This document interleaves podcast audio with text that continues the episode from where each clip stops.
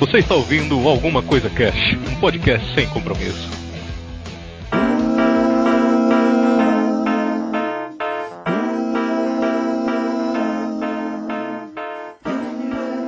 Olá, senhoras e senhores, aqui é o Febrini e escreva, filho da puta, escreva!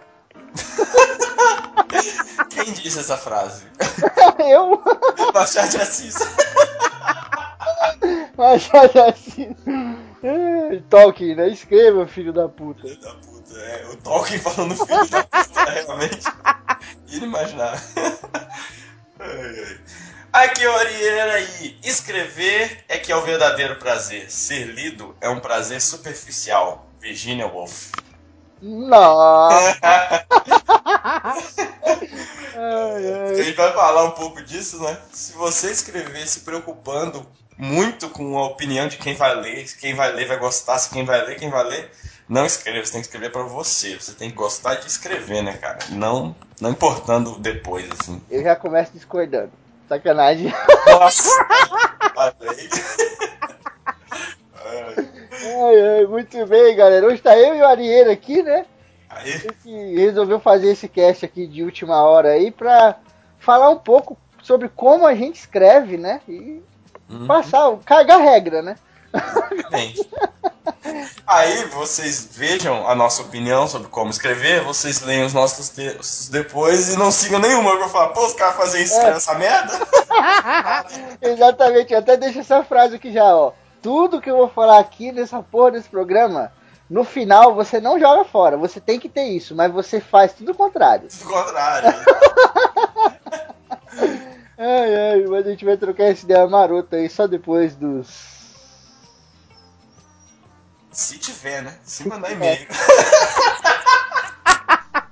Recadinhos da galera do Alguma Coisa Cast.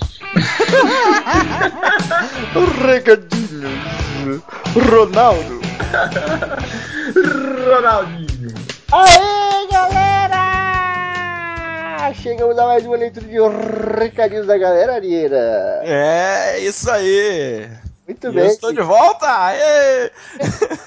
Aqui é o bom filho sempre retorna, né? É, os maus também. Eu tô aqui pra provar que os maus também retornam.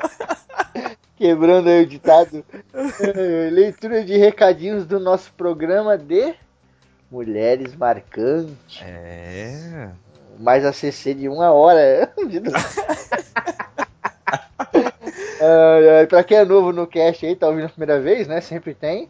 Uhum. A gente tem o Mais ACC também, que sai no feed e sai no post do cast passado. Então tem o podcast lá, tem o áudio, e embaixo tem Mais ACC, que é outro áudio com algumas coisinhas a mais lá. A gente grava com outras pessoas e tal. Então dá uma conferida. É, e esse último a gente gravou falando do assunto também, né? Outras pessoas não participaram do cast, mas tem algumas entrevistas também. Tem coisa diferente, né? No Mais ACC também. Bem Sim, é legal. Verdade. uhum. Bem, pra começar então, eu vou ler aqui o e-mail do Jorge Augusto, Jorge com a macaca. e, o, e o Jorge manda o seguinte: Boa noite, senhores. Jorge presente com mais um e-mail participativo. Frase padrão já do Jorge, né? É, puta cash foda. Febrine bendita entre os frutos.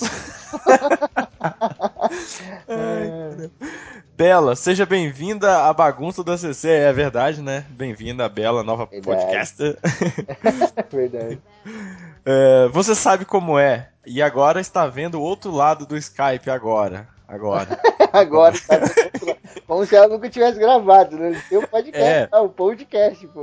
pois é, cara. Já gravou no TPM também, a Bela, se eu não me engano. Já. E gravou com a gente o especial de ilusões amorosas já também, né? Pô, Faz a CC do Flash. A Bela tá aí. Então, Em todo lugar, tipo aquele personagem do filme que tá em todo lugar, tá ligado? E aí, meu Deus, esse cara tá em todo lugar. pode crer, é verdade. Agora oficialmente. É, mas aí o Jorge continua aqui. E ainda mantivemos o tabu, não é mesmo, Febrini? Mais um podcast em que o Febrini citou o Senhor dos Anéis. Não, mas escuta esse daí que eu cito também, mas eu falo mal agora. Olha aí, quebrando. Olha, é verdade. Realmente, realmente, é verdade. É, mas realmente coube dessa vez. A Elwin, realmente foda. E discordo do toco que o Aragorn deu nela. Como o Febrini disse, ele poderia ter sido mais brando, dizendo que o coração dele já tinha sido tomado de assalto pela Arwen e que infelizmente ele não poderia corresponder aos sentimentos dela. Na verdade, ele podia ter simplesmente olhado para ela e falado: Minha filha, é a Liv Tyler. Pronto. Ele falasse assim: Espera, espera aí que eu vou ali comprar cigarro e já volto. Também. comprar cigarro ali em Mordor, onde as sombras se deitam.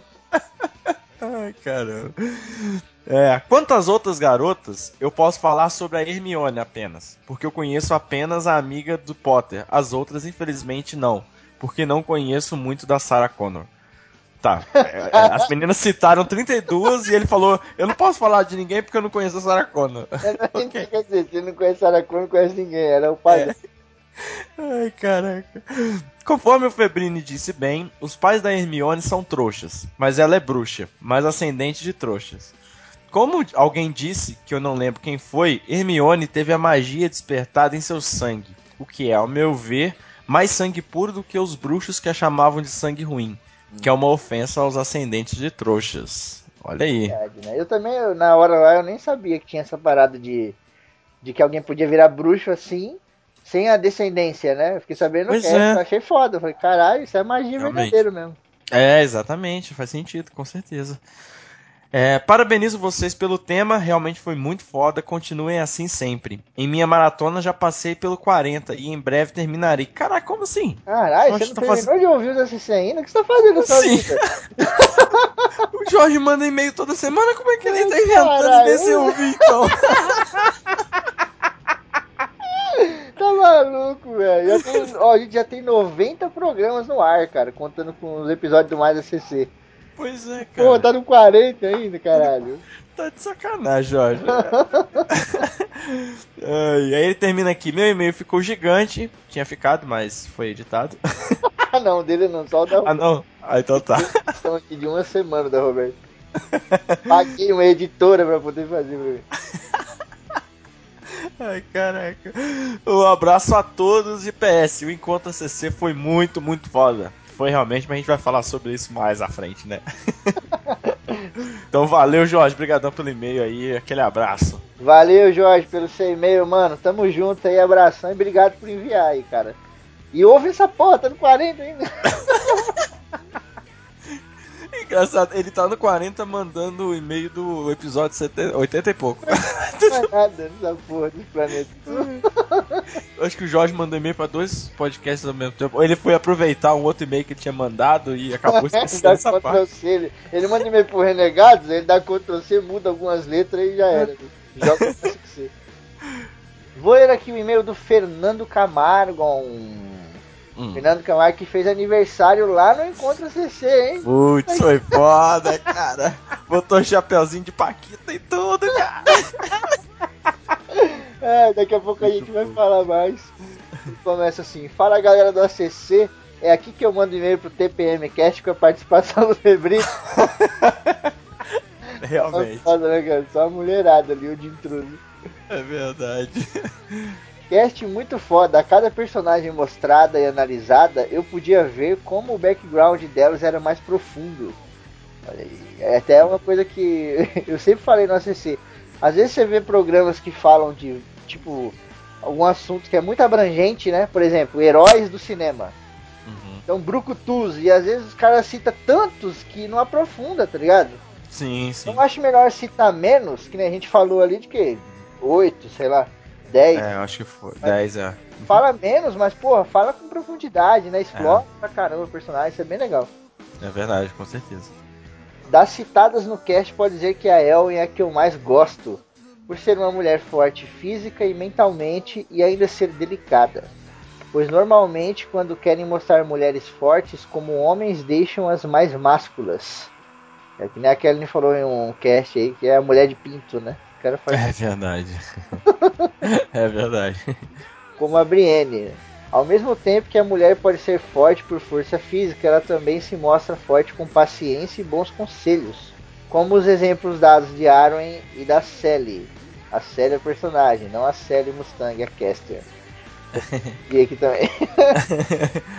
Assim que a Thaís falou da história de Jack e Sally, eu me lembrei da música I Miss You, do Blink 182. Olha aí. Como ela mesma disse, é uma entre tantas bandas que cita o casal como aquele amor perseverante. Existem muitas outras personagens femininas fortes e marcantes na cultura pop e na história. Acho que esse cast merece uma continuação. É, a gente vai fazer um das mulheres da história também, né, Leandro? Sim, sim, é verdade. Tem bastante também pra falar. Fica a minha citação a Marin de Os Cavaleiros Zodíaco, uma amazona Ah, terminada que segue seus ideais sem ser apaixonada por algum personagem ou algo do gênero. é verdade. É a que a gente achava sempre que era a irmã do Seiya e depois É, a sabe que não era. Hã? É aquela do cabelo verde, de máscara? Não, aquela é a China, era do cabelo vermelho. Ela usava uma máscara também, mas tinha o cabelo vermelho. Era tudo igual, os caras só mudavam a cor, né, mano? Parecia muito, parecia muito. Ela é que ensina ao personagem principal, Seiya, tudo que ele sabe pra ser um cavaleiro. E ao contrário do que pensavam, ela não é a sua irmã mais Olha velha. aí. E eu falei isso aí, eu não tinha lido ainda Camargo. Se por aqui, galera, um grande abraço a todos. Fernando Camargo. E ele deixa aqui um PS aqui, ó. Também dançaria com o Victor Krum até o dia seguinte. Hum, arrasou! Arrasou, arrasou. A Ariana também dançaria com ele. Opa, claro. Um Com quem? shot, um relabucho. Ai, obrigado, Fernando, pelo seu e-mail, cara. Um beijão. Valeu, Camargo. Muito obrigado, cara. Aquele abraço. Bom, e agora? Prepara, prepara. Vai Ah. aquele Pink Floyd gostoso. Vai.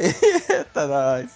Eu vou ler o e-mail da Roberta Loiacone. Ela manda assim: Olá, lindos e lindas do ACC. Coração bundinha. Agora o pessoal já escreve coração bundinha, né? Porque independente de quem É. estiver lendo, vai ler coração bundinha. Poxa, como sempre, vocês arrebentaram, tanto no tema quanto nas opiniões, diálogos e escolhas das personagens. E sim, eu sabia que o Febrini escolheria a Elwin. Olha aí. Olha aí. Mas não o culpo, ela é uma personagem incrível. Levou um fora meio grosseiro e ainda por cima descontou em uma porrada de orcs. Ela é demais. realmente. Brincadeiras à parte, ela é incrível, representa muito bem a força feminina. De fato, as personagens não precisam ser lindas e gostosonas, usarem um baita decotão.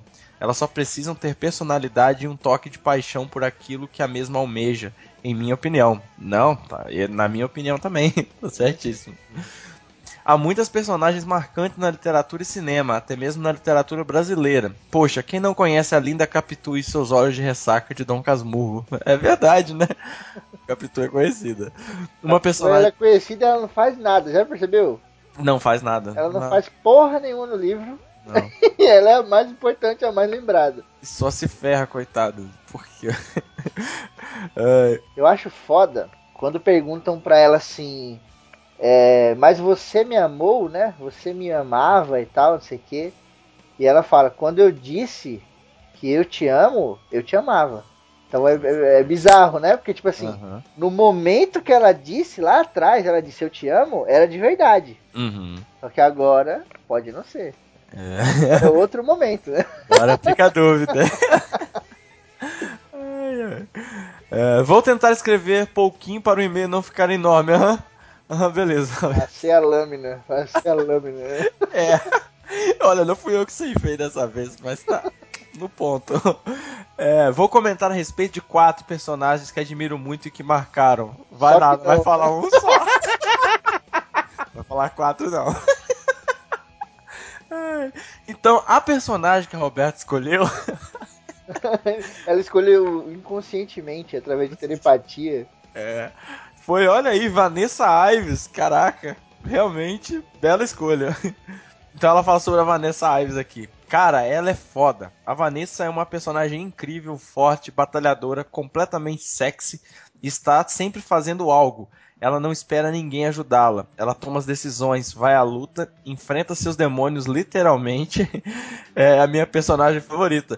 E pra quem assistiu, eu não vou dar spoiler, mas a segunda temporada de Penny Dreadful, é legal que além dela, a- o, o antagonista da série toda é uma outra mulher, e, aí, e ainda existe uma terceira. É, uma terceira e uma quarta mulheres aí que são muito importantes na série. Então, tipo, as personagens femininas são bem trabalhadas na, na série Penny Dreadful, né?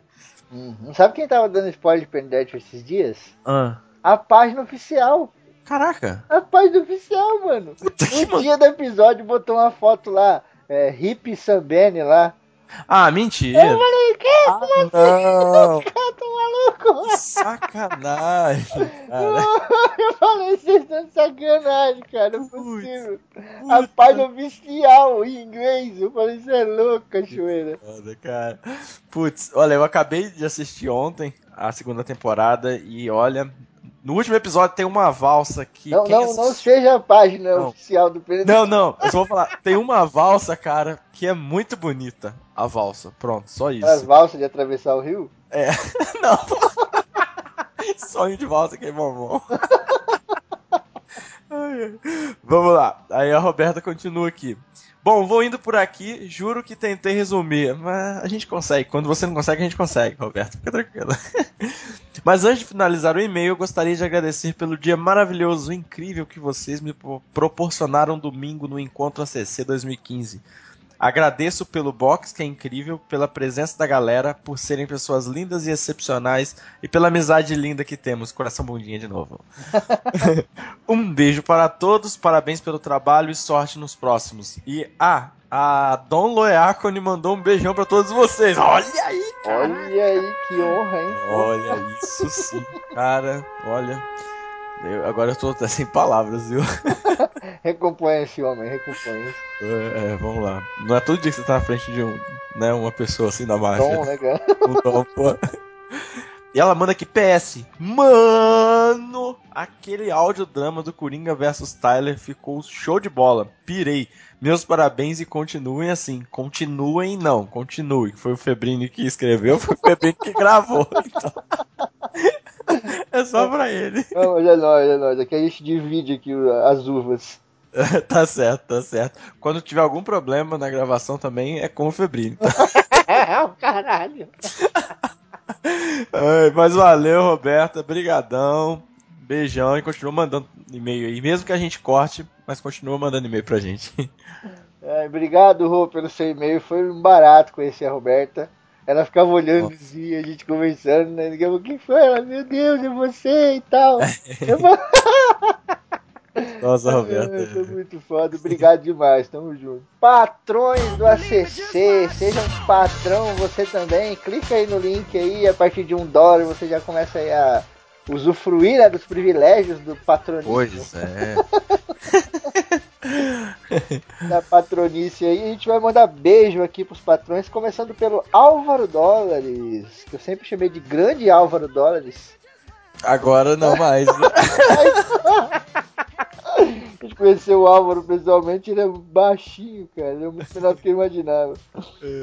Beijo aqui também pro Bruno Belmonte, nosso amigo Atila. que- Olha aí, ó. O rei dos apps, né, cara? Faz os joguinhos aí pra celular aí, fantástico. É verdade, vicia a gente, faz a gente perder o nosso tempo de trabalho. Banana Right maldito lá, quando eu bati Nossa. 550 eu fiquei louco. Caramba, aquele joguinho era. É muito legal, muito legal. Bruno José, também conhecido como Juno Brosé. Um forte. Brosé. Esse sim a gente pode dizer o grande Bruno, né? Bruno José foi nosso guia lá no, no dia do rolê. Verdade, verdade. Fernando Camargo, o aniversariante do final de semana passado. Vamos tocar musiquinha? Vai. Vamos, vamos. Xuxa aí. Isso. Ai, ai, nosso Paquito. A partir de hoje o Fernando Camargo é o nosso Paquito. Nem- acho que a gente devia chamar ele de Fernando Quitucha agora. montagens, montagens, por favor. Um beijo aqui pro Jonatas Madeira, que além de patrão é o advogado oficial do Alguma Coisa Cast. Grande madeira. Qualquer coisa que acontecer, ele tá aí pra segurar a bronca. Ele tá falando assim, meu Deus, faz isso comigo não. Ele deve estar falando, onde que eu assinei? Onde que eu assinei? É, um beijo, um abraço pro Lucas Grock, também patrão, é irmão da Grock aí, da Jéssica Grock. Sim, sim.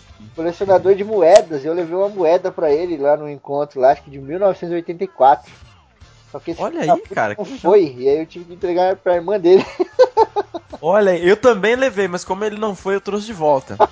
Viu, Lucas? gastei. Uma moeda de 1820 eu gastei lá.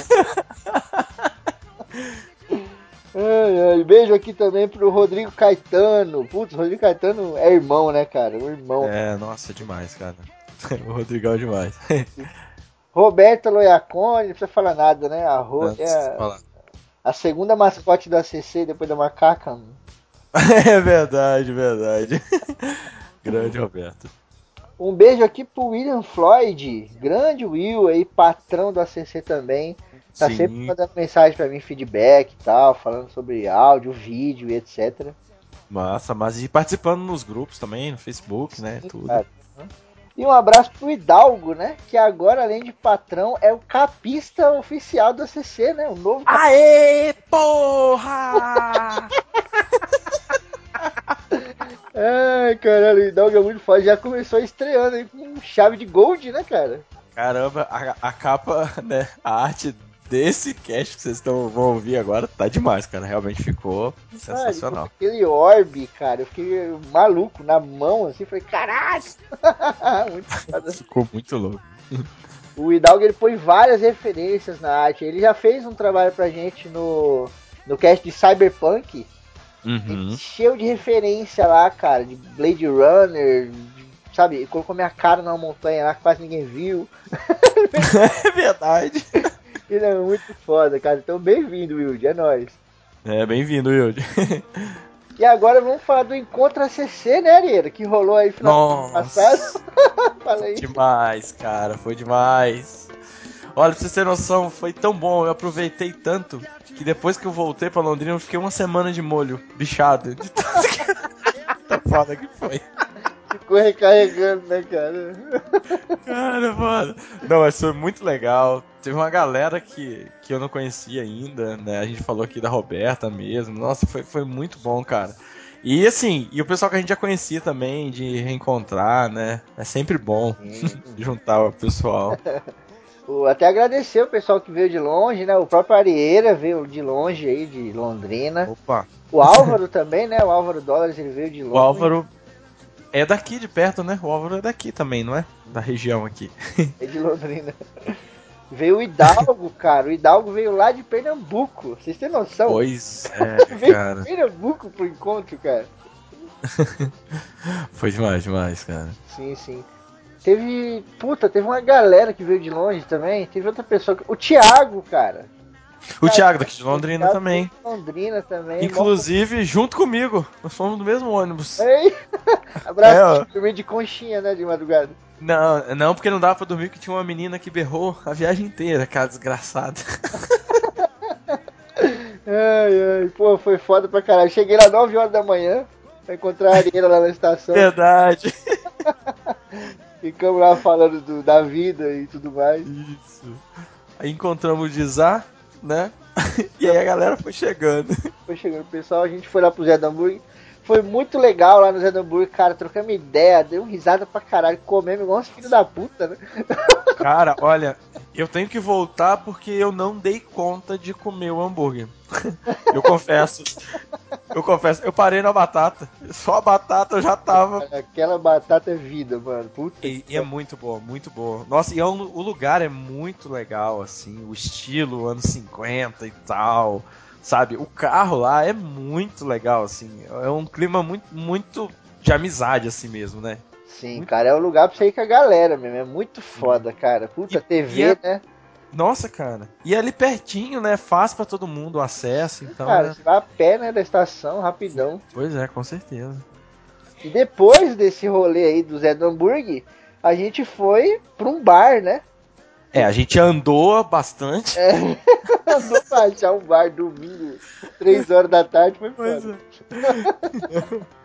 Mas achamos um bar lá, mó legal também, né, cara? Assim, no segundo andar tinha uma área vazia, a gente ficou lá trocando ideia e tal. Porra, foi foda. Putz, a, a, Rafa, né? Ela apareceu lá, a Rafa ela é do Paraná. Sim, sim. É, É verdade, a Rafa. É verdade, verdade. Cara, e a Rafa, a gente, a gente sorteou livro lá, né?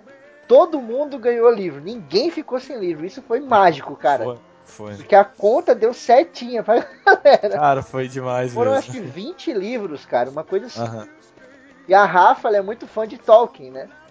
E eu, puta, gosto muito dela, a gente troca uma ideia, não sei o quê. E ela ganhou exatamente o Gil Derran, cara. E aí quando Nossa, ela ganhou, cara. a gente vai, vai fazer um vídeo, tá? A gente fez várias filmagens, vai lançar um vídeo no YouTube lá. Mas, cara, quando ela ganhou o Gil Derran, ela veio pegando assim, eu falei, você sabe o que é esse livro? Aí ela, não. Aí eu mostrei assim, aí ela leu Tolkien, ela ficou com a cara. Vocês estão vendo o vídeo, cara, é genial. Que legal, legal.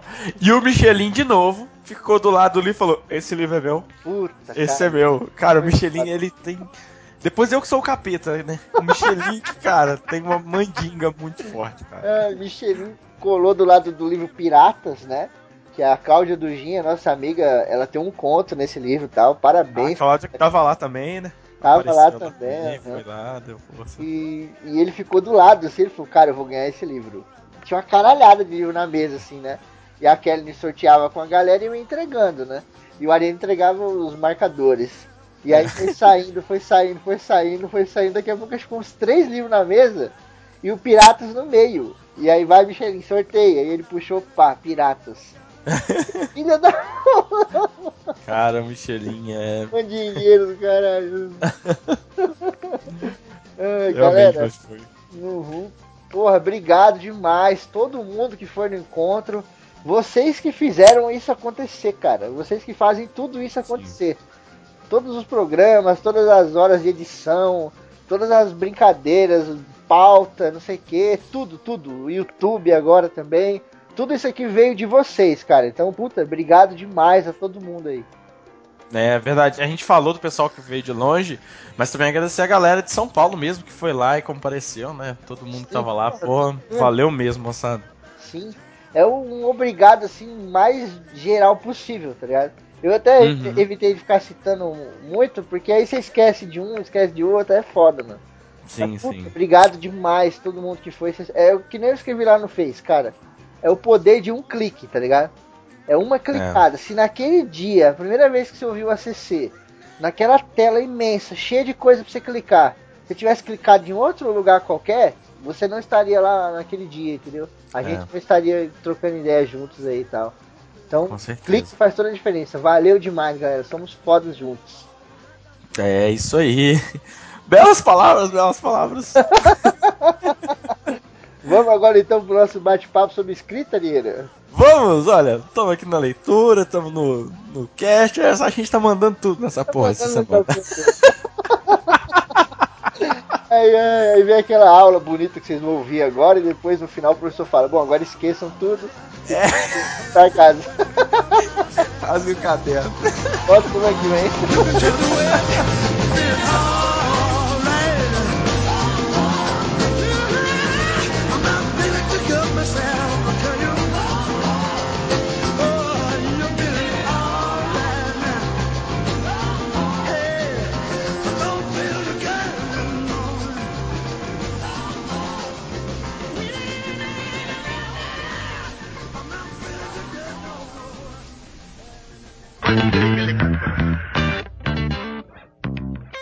Bom, hoje a gente vai trocar uma ideia aqui sussa, né? Bem tranquila mesmo. Papo de bar e tal. A Ariana tá lá com essa cerveja, eu tô aqui com meu refrigerante. Opa, tô aqui com minha cerveja. Não, não posso, tô, estou tomando antibiótico pelo olho. E é o olho de cima, hein, por favor. Ai, meu Deus. Isso é um perigo na mão do editor. Ai, muito bem, a gente vai começar trocando uma ideia aqui, falando sobre começar a escrever, né? Ou como começar a escrever. Isso, pra mim, eu não sei o Arieira, né? A gente vai ter aqui muitas opiniões diferentes e tal. Sim, sim. Pra mim, cara, escrever é o principal, e eu sempre falo isso. E eu brigo direto, eu, mano, Foda-se se tá certo, foda-se erro de português, foda-se concordância. O importante é você escrever, porque primeiro você tem que aprender começando, cara. Esse negócio de você, ah, eu vou estudar, não sei o que, cara, você pode estudar. Eu, tenho, eu conheço gente aí que sabe tudo, tem faculdade, a porra toda, e o cara não consegue escrever nada. E quando escreve, fica um lixo. É, eu acho que tem fazer curso, ler, estudar e tal é importante, mas se você não estiver escrevendo, não adianta, você não vai evoluir, entendeu? Você, a escrita é muito mais do que as regras e a concordância e isso apenas, né? A escrita, a, a leitura ali, quando você está lendo, a forma como você é envolvido pela história, é muito mais do que apenas isso, né? Então, é escrever. Escreva coisas que depois você vai ler e vai achar horrível, que vai acontecer, normalmente, né? Mas escreva, sabe? Tem que escrever. A escrita, ela é uma. Você está treinando também, né? É igual desenho, é igual música. Você pode estudar, saber toda a teoria, mas se você não pratica, você não vai aprimorar, não adianta. Exatamente. Igual o Paulo Coelho falou uma vez, é eunuco de, de harém, né? O cara tá ali o dia inteiro em cima, vê como é que faz, sabe como é que faz, mas não faz. Agora que eu entendi, caraca. É, você pode conhecer tudo, cara, de, de, de fornalha, você pode conhecer os melhores metais, você pode conhecer todos os formatos de espada, mas se você não pegar numa marreta, entrar na forja e ficar lá batendo lá e suando, você não vai fazer espada nenhuma, entendeu? Por isso que o grande legal, a, a grande. O início de tudo é você começar a escrever, cara. Mesmo que fique um lixo. Escrever um Vai texto. ficar. Vai ficar, né? No começo vai ficar assim, você vai. E você vai terminar e vai falar, nossa, que legal, aí você vai mostrar pra todo mundo. Aí depois de dois meses você vai ler o texto e vai falar assim, não acredito que eu mostrei isso. Mas faz parte do processo. entendeu? Ai, sim, eu, eu te- até é legal, vou até con- contar um segredo aqui, cara.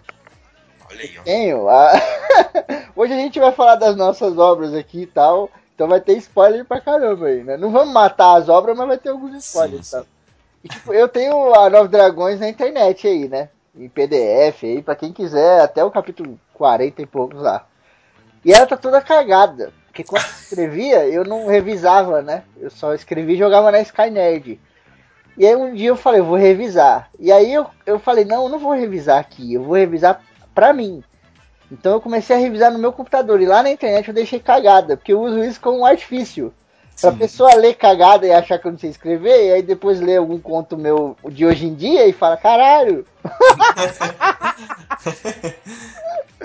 É, é. verdade, na verdade. Mas o que a, a gente tava falando, eu lembrei que agora tem um livro de cartas do, do Oswald de Andrade e o Mário de Andrade. O Mário de Andrade já era velho, o Oswald de Andrade tava começando a escrever, né? Mas de Andrade nasceu, velho. Né? Nasceu velho. É, e, e o livro começa que o Oswald de Andrade mandou cartas pro Mário de Andrade pedindo dicas, né? Do, do- de como escrever e tal. E o Mário de Andrade fala exatamente isso. Escreva. Escreva todo momento, escreva toda hora. E, e aí até o Mário de Andrade falava uma coisa que era tente ser o Machado de Assis. Entendeu? Tente escrever como ele. Você nunca vai conseguir chegar lá, entendeu? Você, mas você tem que ter alguém como referência, alguém que você gostaria de escrever tão bem quanto, não exatamente escrever, copiar a obra, né? Mas sim, alguém que gostaria de escrever tão bem quanto aquele cara. Você nunca vai conseguir chegar. Só que nesse caminho você vai criar a sua forma de escrever. Exato. Entendeu? E ter sempre em mente isso. Eu gostaria de escrever tão bem quanto alguém, ou quanto alguns, né? Eu acho que você não precisa ter um cara como referência, né? Tem vários. Mesmo que você copie, cara. Mesmo que você copie. É a primeira vez que você tá escrevendo, copia.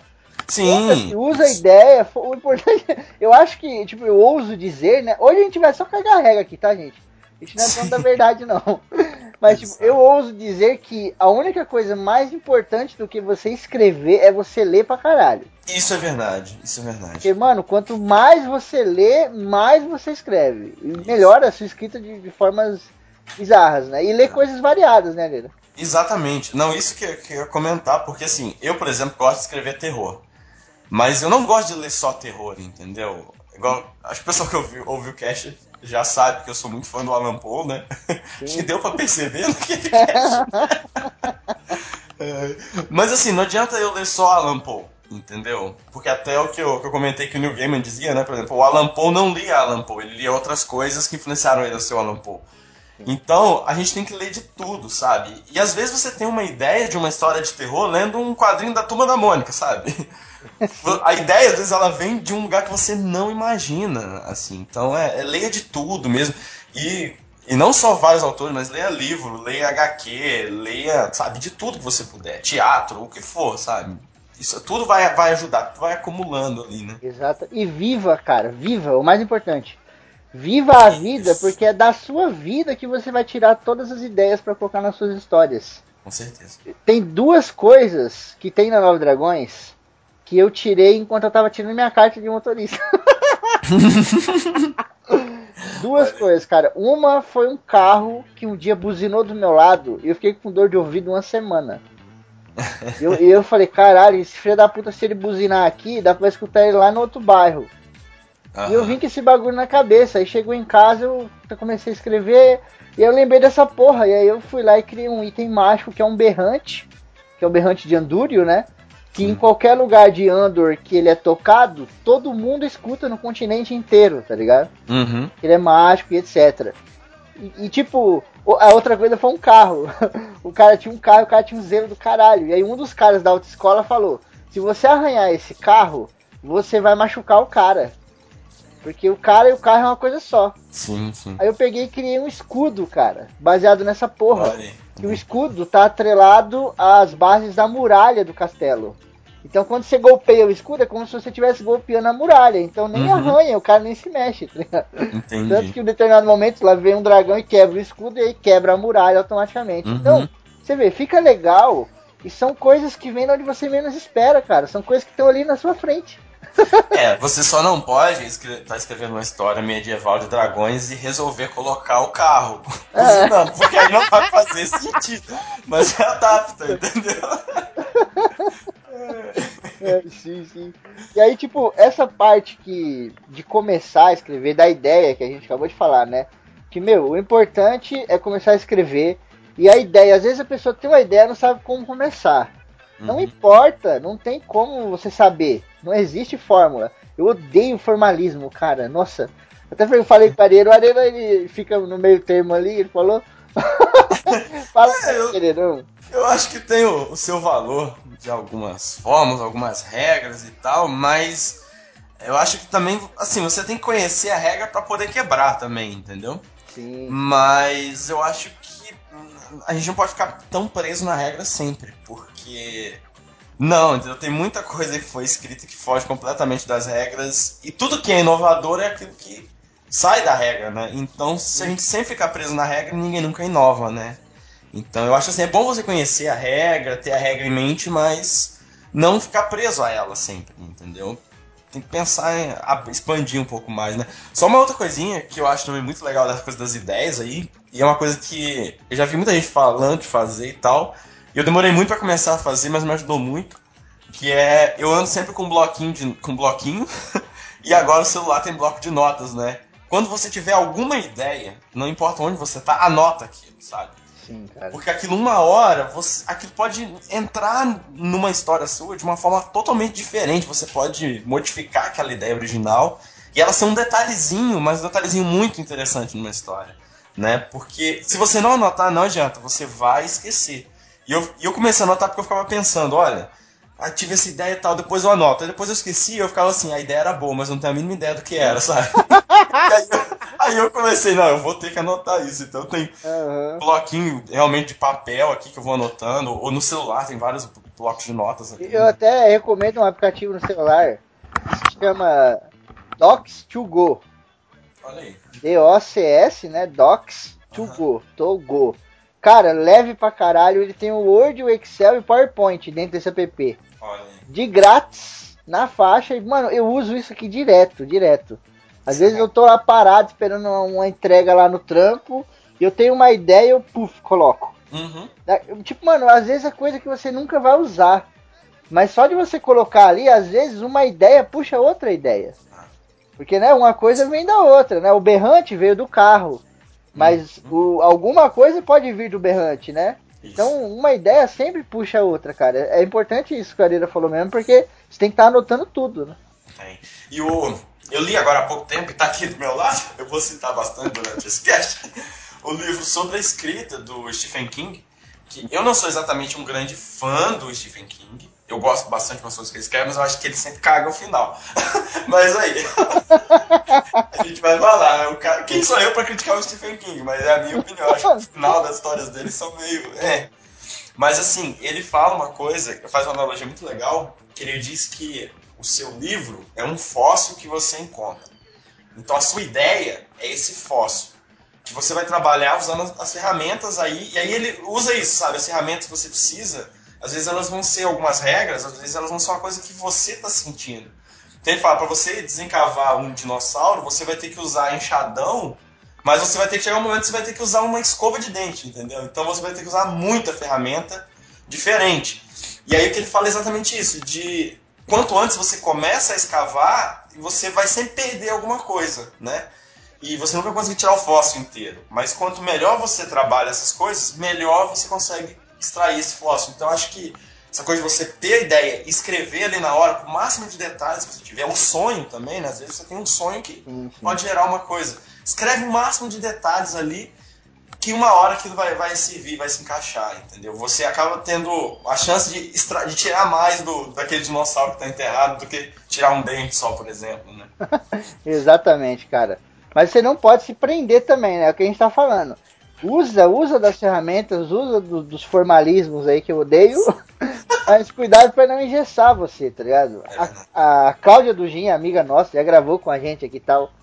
Ela, nossa, ela posta direto essas coisas de formalismo lá naquele grupo Storytelling. Eu fico maluco. Eu não falo nada porque, tipo, são coisas interessantes. Sim, eu não sim. gosto de formalismo, mas eu conheço pra caralho. Por quê? Porque você tem que conhecer esse tipo de coisa, entendeu? Então, uhum. Ela, ela postou lá, acho que foi semana passada, uma parada do, do Arc Flecha, né? Uhum. É, acho que 10 coisas que escritores erram ao falar de Arc Flecha, alguma coisa assim. Sim. Aí tava lá. Como é que era? O arco e flecha, ele, quando o arqueiro retesa né, a corda, ele não consegue ficar segurando. Ele retesa a corda e ele já tem que soltar na hora, porque ali é um peso de não sei quantos quilos, não sei o que. Foda-se, cara. Foda-se o arqueiro, foda-se a corda, foda-se tudo. Na sua história, se você quiser fazer o cara ficar segurando durante 20 minutos, você pode. Desde que isso seja interessante, entendeu? Isso, é. Desde que isso tenha coerência com a história. Então, Tem que exemplo, ter um propósito, né? Você não pode fazer ele segurar por segurar, né? Mas Exatamente. qualquer coisa, tudo que você escreve tem que ter um propósito, né? Você quer passar uma, uma mensagem, criar uma sensação, né? O cara não vai ficar vigiando a rua, né? segurando. Uhum. Ah, tá vindo alguém. Mas, por exemplo, vamos dar um exemplo aqui, né? Você quer criar uma tensão, então tem um cara em cima da muralha, ele é um arqueiro, né? E aí lá embaixo tem uma névoa, por exemplo, né? Ele vê uma silhueta de uma névoa se aproximando. Cara, ele pode retesar o arco para tentar matar o cara. Só que aí ele dá uma vacilada e ele fala: Não, mas calma aí, quem será esse filho da puta? Uhum. E aí ele fala, quem tá aí, não sei o que. E aí o cara não responde, e o bagulho vai se aproximando, sabe? Você vai criando atenção. Aí você pode usar um pouco do formalismo, você pode escrever lá, e aí, é, sei lá, a mão dele começou a fraquejar, né? O braço hum. começava a perder a força, ele tinha que soltar a flecha logo ou desistir, né? Mas se ele desistisse, ele podia levar uma flechada lá de baixo, ele não sabia quem era, entendeu? Você é. pode usar, mas tem que usar do jeito que você quiser, cara, do jeito que fique legal. E assim, o, o exemplo que o Febrino deu eu acho muito legal, porque essa coisa você tá usando formalismo ali de que não vai ter como ele manter o arco durante muito tempo, e você fala isso que o braço tá doendo, que tá acontecendo isso, você vai aumentando a tensão que você queria. Então você tá usando esse formalismo a seu favor, né? Com o objetivo que você tinha antes. Agora, se você simplesmente usa como uma regra fechadinha ali na caixa, né? Não funciona, entendeu? É, a leitura ela é muito técnica, mas ela é muita emoção também, né? Então, Sim. você tem que passar essa emoção que você quer. Exato, exato. Você não vai fazer. O cara retesou a flecha e já soltou logo. E, uhum. e, tipo, não explicar nada. Aí você vai. Você, como escritor, né? Ah, o leitor sabe por que, que ele soltou logo. Porque o arqueiro não aguenta segurar. Cara, o leitor tá cagando pra isso. É. Ele, ele quer imaginar, ele quer visualizar, ele quer. Caralho, o cara vai atirar ou não vai, sabe? Sim. É isso que o leitor quer ver. Ele é. não quer ir ali e ah, tá bom, ele soltou porque é foda segurar. É, e vamos falar a verdade, né? Mudando um pouquinho de mídia, mas se a gente se prendesse a tudo isso, ninguém gostava de Rambo, né? vamos falar a verdade. O primeiro filme do Rambo é um filme legal, cara, sabe? Aham, uhum, sim, sim, cara. O, a dramacidade, cara, é a coisa mais importante que tem. E, é, e a dramacidade não é só drama, tá? A pessoa que tá começando a escrever não é drama tal, aquela. Não, é dramaticidade de tudo.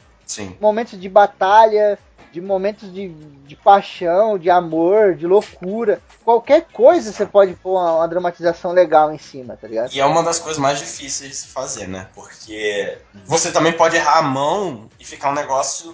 O que era para ser romântico fica meloso, entendeu? Você tem que medir ali do quanto colocar de cada um, né? Isso você aprende voltando, escrevendo. Você vai escrevendo e lendo muito. É isso que faz você ir aprimorando. Exatamente. Tinha até um. Vou, até, vou citar mais uma obra minha. Depois você cita as suas também, parece que eu tô me vendendo, caralho. Sim, sim. Pode deixar. Eu escrevi um conto há um tempo atrás, onde no final do conto, o cara ele terminava com a mina, né? E tipo, a história deles, ela era muito baseada em coisas astronômicas, né? Os dois gostavam de astronomia, espaço, planeta, essas coisas todas, né? Uhum. E aí durante o conto eu ia, eu ia criando essa relação deles. Ia criando muito esse negócio de astronomia, tudo era ligado, sabe? Ele fazia um elogio para ela, falava alguma coisa tipo, os seus olhos brilham como a Alpha Centauro, não sei da onde, sabe? Umas paradas assim. Sim. Eu construí isso tudo para chegar no final e fechar a minha dramatização. Que no final, ele dá um fora nessa mina. E ela faz uma parada que ele não gosta lá no meio do conto, e aí no final ele dá um fora nessa mina. E ele explica por que, que ele tá dando um fora. E ela fala que ela ainda ama ele, né? E ela fala, eu vejo o seu amor ainda. E aí ele explica pra ela, ele fala, você vê o meu amor, mas ele já não existe mais em mim. É como o brilho das estrelas. Você vê aquela estrela brilhando ainda, mas ela já morreu lá. O que você está vendo é a luz dela que ainda está chegando em você. Ela nem existe mais e você está contemplando o brilho dela. E aí, tipo, eu fechei a dramatização aí, entendeu? Por quê? Uhum. Porque eu vim construindo todas essas coisas, falando de astronomia, astronomia, não sei o que, sabe? A relação deles, os presentes e tal, para chegar nesse momento. Então, a construção é muito importante, cara. Porque Sim. se chegar do nada, né? Por exemplo, eles são um casal normal aí, Aí do nada você chega e mete uma dessa, pode funcionar, mas é difícil, né? Uhum, sim, é, é. Isso é verdade. Você tem que ir construindo para aquele momento. E outra coisa é que acho importante também, é, tem, você tem uma ideia e cada um trabalha de uma forma. Tem gente que, que estrutura totalmente a sua narrativa e aí vai escrevendo, tem gente que deixa totalmente livre. Isso você tem que buscar a sua forma de escrever. Mas eu acho que é importante você deixar a sua história livre para que ela se escreva também. Isso é muito legal que você vai vendo que às vezes o seu personagem é, pode parecer aqui um, um, um eufemismo do, do escritor, uhum. mas o seu personagem ele te conta o que está acontecendo com ele e a sua história ela sai totalmente para um lado que você não imaginava, Exato. sabe? Você, o personagem ele puxa a história para algo que você não tinha pensado no princípio, sabe? Isso eu acho muito legal assim. É, já que o Fabinho falou para citar, tem, tem um conto meu que se chama O Cavalo do Padre, que era antes a história de um cara que tá voltando à noite para casa, ele sai da casa da mãe dele e naquela noite, por várias circunstâncias, eu não vou contar para vocês lerem, tem um espírito de um padre que vaga a cavalo e tal e tal. E no caminho, ele ia pensando na, na mulher dele. E de acordo com o que eu fui escrevendo, aquele personagem, ele ia me contando como ele conheceu a mulher, o que ele sentia por ela, e aquilo foi entrando na história e não fazia parte a princípio, sabe? Eu acho que é importante você deixar um pouco livre para que novas coisas vão surgindo enquanto você escreve. Isso é muito importante, tá? Mesmo que você faça uma, uma estrutura muito certinha de, do que vai acontecer, dos pontos-chave ali, é, o que preenche ali tem que ser algo que surge, entendeu? Que a história se crie por conta própria. Eu acho isso importante também. Sim, puta, com certeza, cara. Essa parte é uma das mais fundamentais que você pode ter na escrita. Uhum. Eu, e, eu hum. a, até o, por exemplo, o Eduardo Spohr, que eu gosto pra caramba, ele fala, né, que ele, ele é extremamente metódico, né? Ele escreve toda a estrutura do que vai escrever, um resumo, depois ele vai ampliando o resumo, ele escreve um resumo de cada capítulo, e ele vai esmiuçando aquilo, e aí ele começa a escrever, seguindo aquela estrutura dele, né? Já o Stephen King, como eu estava falando, ele falou que ele começa a escrever, ele tem uma ideia, e ele começa a escrever sem saber final. Sabe? Ele, talvez por isso o final dele nem sempre seja tão bom. Mas enfim, ele, ele começa a escrever aquela ideia que ele tem, e aí ele vai, a história vai surgindo. Então, não existe fórmula. Por isso que, que mais uma vez, a gente tem que ler, saber as regras, entender como funciona, mas a forma com que você vai escrever é você que vai desenvolver, entendeu? A melhor forma, cada um desenvolve a sua forma de escrever. E, e mesmo é legal você ler, saber como outros escrevem, mas você tem que buscar o que funciona para você. Né? E lógico, testar, né? Você tem que testar. Vou escrever com base numa ideia. Hoje eu vou escrever seguindo uma estrutura. E aí você vai vendo o que, que é melhor para você, né? Exatamente. E eu vou te falar, cara, é, escrever igual Eduardo Spur escreve assim é muito difícil, viu, cara? Eu não me imagino escrevendo assim, não. Eu já tentei, eu não consigo. Nossa, você é louco, cara. Porque é aquele negócio que você fala. Você, tipo, você tem uma ideia, né? Meu, você tem que ter começo, meio e fim. Pelo menos. Você tem que ter porra nenhuma. Você faz o que você quiser. Mas aqui a gente vai falar, né? Sim. você tem que ter isso, cara. Começo, meio e fim.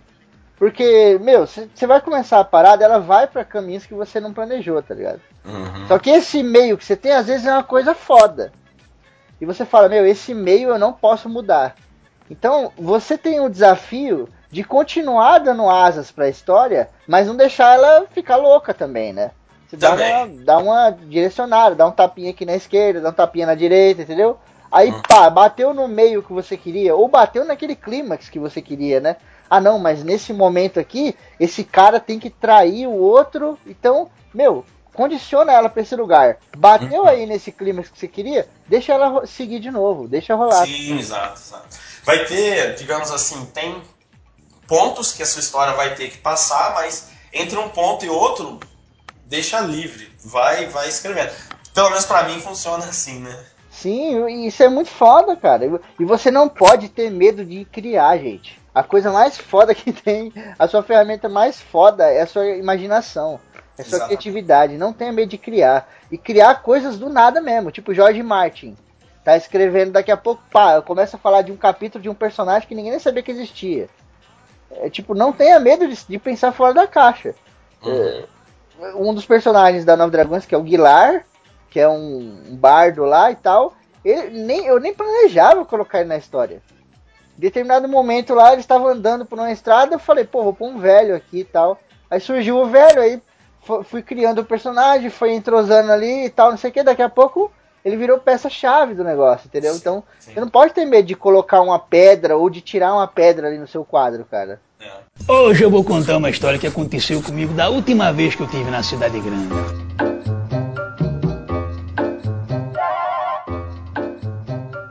Coisa que eu não sei se a gente fala agora, a gente fala mais pra frente, mas eu acho, pelo menos eu tenho pra mim assim, é, eu acho muito importante a revisão, você reler o seu texto depois e aí você vai adequando. Então no começo, vai escrevendo, porque por melhor que você escreva, por mais que você siga uma linha, vai ter furo, vai ter história que começa e não termina. E essas coisas você vai ajustar depois. Então, quando você está começando a escrever, esquece, escreve, escreve. Depois você vai ajustar isso. Né? Se você vai ler no dia seguinte, você vai ler daqui a um ano, aí cada um tem a sua- o seu método, né? Mas não se preocupa quando você está escrevendo se aquilo. Ah, mas será que isso está sobrando? Será que eu precisava escrever mais? Às vezes você, você quer escrever melhor uma cena, mas não- na- naquele dia não está rolando. Então pula aquela cena e segue. Depois, quando você for reler, você vai aumentar aquela cena, né? Exato, cara. É isso mesmo. O, o que eu vejo muita gente fazer é tipo assim, o cara escreve o capítulo, aí ele pega e fica com medo de ir pro próximo, porque aquele lá não tá perfeito. Cara, É. esquece essa porra, mano. Passa limpo ali e vai pro próximo, entendeu? Se você ficar seis meses num capítulo só, você tá fudido, cara. Exato. A, a Raquel de Queiroz, né, que, que dizia que ela, quando ela publicava o livro, ela não lia mais, porque ela sempre achava que tinha uma coisa para mudar. e é isso, você sempre vai achar. Por melhor que esteja, tá finalizado, você vai querer mudar alguma coisa. Então, não se preocupe, isso nunca vai passar. Isso é só uma maldição, mas nunca vai passar isso. Sim, já, já que a gente ia entrar aqui na criação de personagens, mas já que o Areira puxou aí, vamos aqui na revisão, depois a gente vai pra criação de personagem. Tá. Ainda nessa parte da, revisão, que você vai lá, escreve o texto todinho, aquela coisa, e volta e tal. Os erros, cara, são comuns pra caralho, não se assuste, tá ligado? Uhum. Tipo, você escreve lá que o personagem tá sentado e da outra, na outra cena ele tá em pé. Ou você falou que o cara tá algemado na parede e na outra cena ele tá andando pela, pelo quarto, sabe? Esse tipo de coisa acontece, cara. São incoerências, inconsistências. Você tá criando ali, entendeu? Enquanto você tá criando, vai, vai vir ideia, maluco. A mente da gente é muito mais rápida do que os nossos dedos, né? Não tem como a gente acompanhar. Então, taca bronca e não esquenta a cabeça. Aí depois que você vier revisando e tal, aí, meu irmão, é o momento que você mais tem que prestar atenção no seu texto. Sim. É aí que. Aí tem várias. Tem algumas coisas pra prestar atenção, né? Eu acho assim. Se a história tá passando o sentimento que você queria, se ela tá fluindo da forma que você queria. E muito importante isso que o Vini falou, essas inconsistências, né? Que ficam do personagem tá num lugar e daqui a pouco ele tá em outro, não teria por que ele ter mudado, né? Ou, sabe, a personagem que você falou no começo que ela era loira e depois o vento batia nos seus cabelos castanhos, sabe? Tipo, são esse tipo de coisa que não é regra. Isso realmente tá, digamos assim, errado, porque não tem como, né? Aquilo acontecer. Mas isso tem que ficar bem atento mesmo, né? Isso, é- isso é bastante importante depois. Uma coisa que eu vou até perguntar aqui pro Febrino, agora, Marília Gabriel, Febrino, Marco Febrino por Marco Febrino. que Marília Gabriela foi essa? Meu Deus, que aquela do pânico, né? e olha lá. Não, mas é assim, porque eu, a minha revisão, quando eu termino de escrever um texto, o que a gente quer fazer logo é publicar logo, espalhar logo e tal, né? Revisar logo.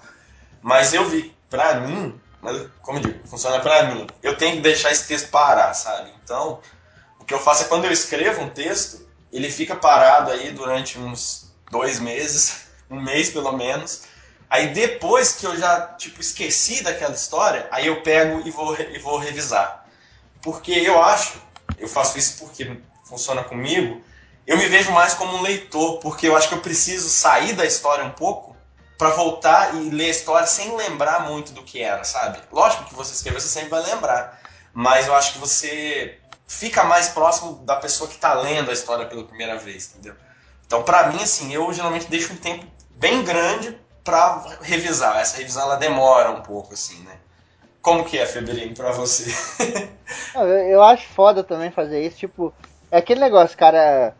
Não, a gente não vai conseguir revisar fodamente como outra pessoa revisaria, entendeu? Exatamente. Por exemplo, você escreve e você não enxerga, cara. É um inferno isso. Ah. Eu costumo falar que é uma fada. A fada vem, joga o pozinho na sua cara e você não consegue ver. Porque às vezes tá na sua cara, maluco. Tá na sua cara. Você escreveu, você escreveu texto com S. Tá na sua cara. Você lê 100 vezes e você não vê. Aí você fala pra alguém ler o conto, a primeira palavra que você vai ler é o texto com S, cara. É um inferno, tá ligado? E tipo, eu, eu costumo dar um tempo também, igual a Areira falou assim. Tem pessoas que eu mando na hora, né? Tipo, hoje em dia eu escrevo qualquer merda, eu já mando pra Kelly na hora. Que ela gosta de ler e tal. Eu, eu me sinto bem. Ela- a gente que escreve gosta que as pessoas leiam essas coisas e tal.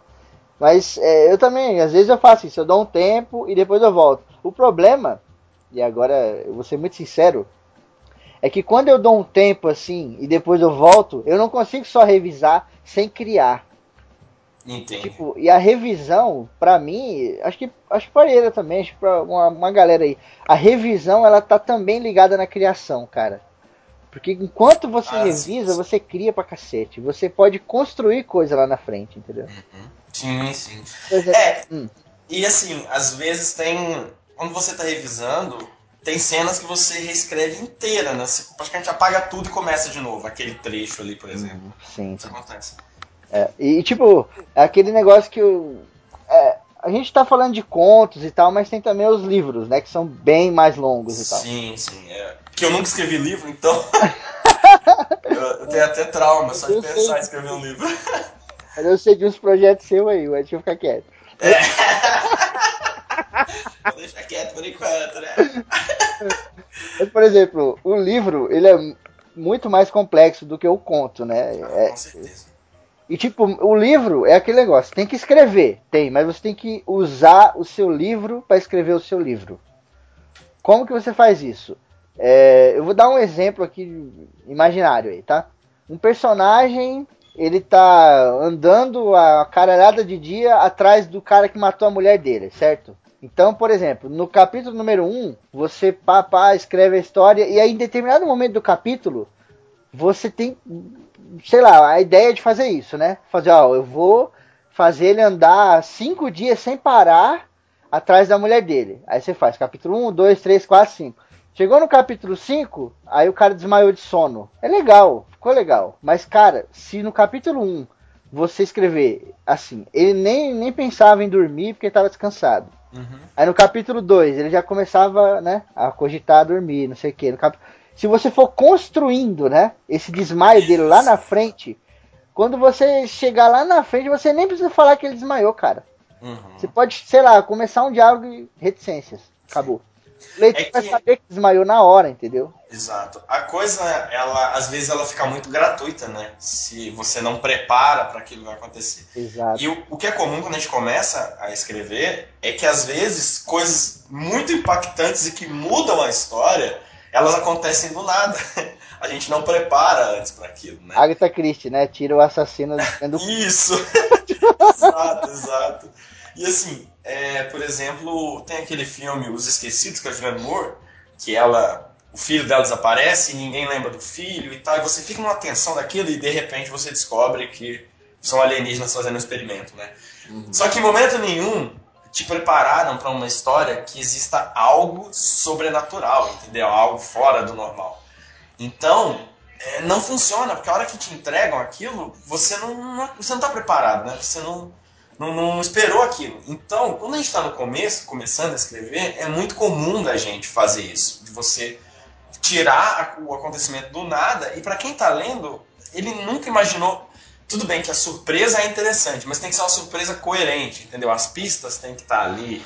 Né? Você fala assim, poxa, eu devia ter visto isso, mas estava na minha cara e eu não vi.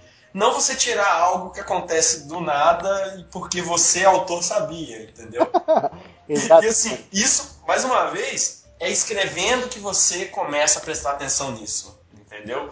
Então, mais uma vez, escreva, vai ficar terrível no começo, vai ficar muito ruim depois, vai ficar ruim e vai ficando melhorzinho, melhorzinho até uma hora que, vai, que a coisa começa a acontecer, entendeu?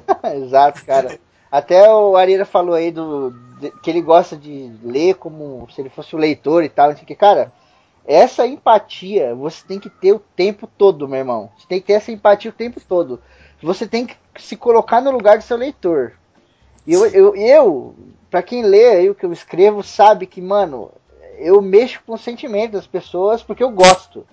Então, por exemplo, se eu quero deixar o filho da puta com fome, eu vou descrever uma ceia motherfucker, tá ligado? Então, você tem que se colocar no lugar do cara. Então, por exemplo, um cara que faz é, essas coisas de comida muito foda é o próprio Martin, né? O Martin, Quer dizer, sempre tem mel, né? É. mel e alecrim. né? Mel e alecrim. Mas, cara, é- essa parte da empatia que ele usa é muito foda. Porque, por exemplo, ele começa a escrever isso aí e você vai ficando com fome, cara. Uhum. Isso é o cara sabendo escrever. O Martin, perdão da palavra, quando ele quer deixar você de pau duro, ele deixa. Sim, Ele sim. escreve a parada de uma forma ali, a, a transa, o sexo, o que for, de um jeito pra fazer isso com você. Ele podia usar metáfora, ele podia usar de, de vários tipos de técnicas pra descrever a parada. Mas não, ele quer deixar você desse jeito. E cara, quando você, como escritor, consegue colocar o leitor na sua mão, já era, maluco. Ah. Se você não vacilar, né? Não, não dá uma de louco aí, cagar tudo, você vai ter a, a história mais foda possível. Porque você vai escrever sempre pensando no cara. Sempre pensando no leitor. E aí você vai se colocar no lugar dele. Então, você tá pensando em você também, né? Sim, sim. E assim, uma, uma outra coisa que, que eu tava pensando, assim, a gente pensa na gente revisando o texto, mas uma coisa que eu faço, e eu sei que o Febrinho também, porque eu conheço o Febrinho há algum tempo, a gente faz é a gente passa o texto para pessoas, como eu falei, passa para Kelly, né? Você passa para algumas pessoas lerem, né? Sim. É, e uma coisa que eu gosto de fazer, é assim, tem alguns amigos muito próximos e tal que eu não gosto de passar porque eu sei que ele nunca vai falar mal do texto, sabe? eu assim, eu, no começo eu passava pra uma galera. Então, depois do tempo eu comecei, eu vou passar pros amigos que que eu sei que vão falar isso aqui tá uma merda. Entendeu? Outra coisa, não quer dizer porque uma pessoa falou que seu texto tá uma merda, meu texto tá uma merda, engaveto e nunca mais. Não, porque nenhuma história né, foi 100% aprovada. Qualquer livro vai ter uma pessoa que vai dizer que é o melhor livro que ela leu na vida e outro vai dizer que é o pior livro que ela leu na vida. Então, não é uma, uma opinião negativa que, que, que faça você parar aquela história ali. Mas, assim, é, você tem que prestar atenção do que a pessoa está falando, entendeu? O que, que ele não gostou, e aí você olha para o seu texto de novo e vê, isso realmente faz sentido? Ou às vezes a pessoa não gostou porque ela fala assim, eu não gostei porque eu me senti mal com a história, e a sua ideia era justamente que a pessoa se sentisse mal a ler, entendeu? Então depende do que você queria com aquele texto, e o que a pessoa, o que ela gostou, o que ela não gostou. Então você olha para o texto de novo e vê se realmente faz sentido aquilo que ele falou. Às vezes faz, às vezes não, entendeu? Mas, assim, eu, eu falo, eu acho que você tem que também passar o seu texto para pessoas que, que provavelmente não vão gostar, entendeu? Ou alguém que não lê aquele tipo de literatura, entendeu? Você escreve fantasia, manda uma pessoa que só lê drama, sabe? Bem pé no chão, coisa bem real. Passa para essa pessoa, vê o que, que ela fala, entendeu? Isso é, isso é legal também, né? Um exercício de... Eu acho que, assim, a crítica negativa, ela ela acaba fazendo mais bem do que a, a, a, a, positiva algumas vezes, né? Ela faz você, às vezes, se tocar de coisas que, nossa, é verdade, realmente, olha, né? Sim, sim. Isso é muito importante, cara. E as críticas negativas, né? Elas são muito ligadas a coerências, cara. Eu acho isso fantástico. Isso, exato. Lá no, no cast que a gente gravou da Batalha do Apocalipse, eu peguei várias incoerências, tá ligado? Uhum. Coerência do tipo, personagem sabia de um negócio sem estar lá dentro da história, tá ligado? Uhum. Ou o outro tava em outro lugar e sabia o que tava acontecendo, ou numa cena o cara tava sentado, na outra o cara tava em pé. e uhum. coisa assim. E cara, às vezes você manda seu conto para alguém, ou sua história, ou o que seja, e a pessoa vem com um caminhão dessas incoerências, tá ligado? Sim, sim. E, putz, eu acho legal, porque às vezes você tá escrevendo na correria, e aí você não percebe, por exemplo, a gente teve o mais ACC aí do, do Coringa lá, lutando com o Tyler, né? Uhum. E aí eu escrevi lá o roteiro tal, não sei o que, e puf, gravei e coloquei.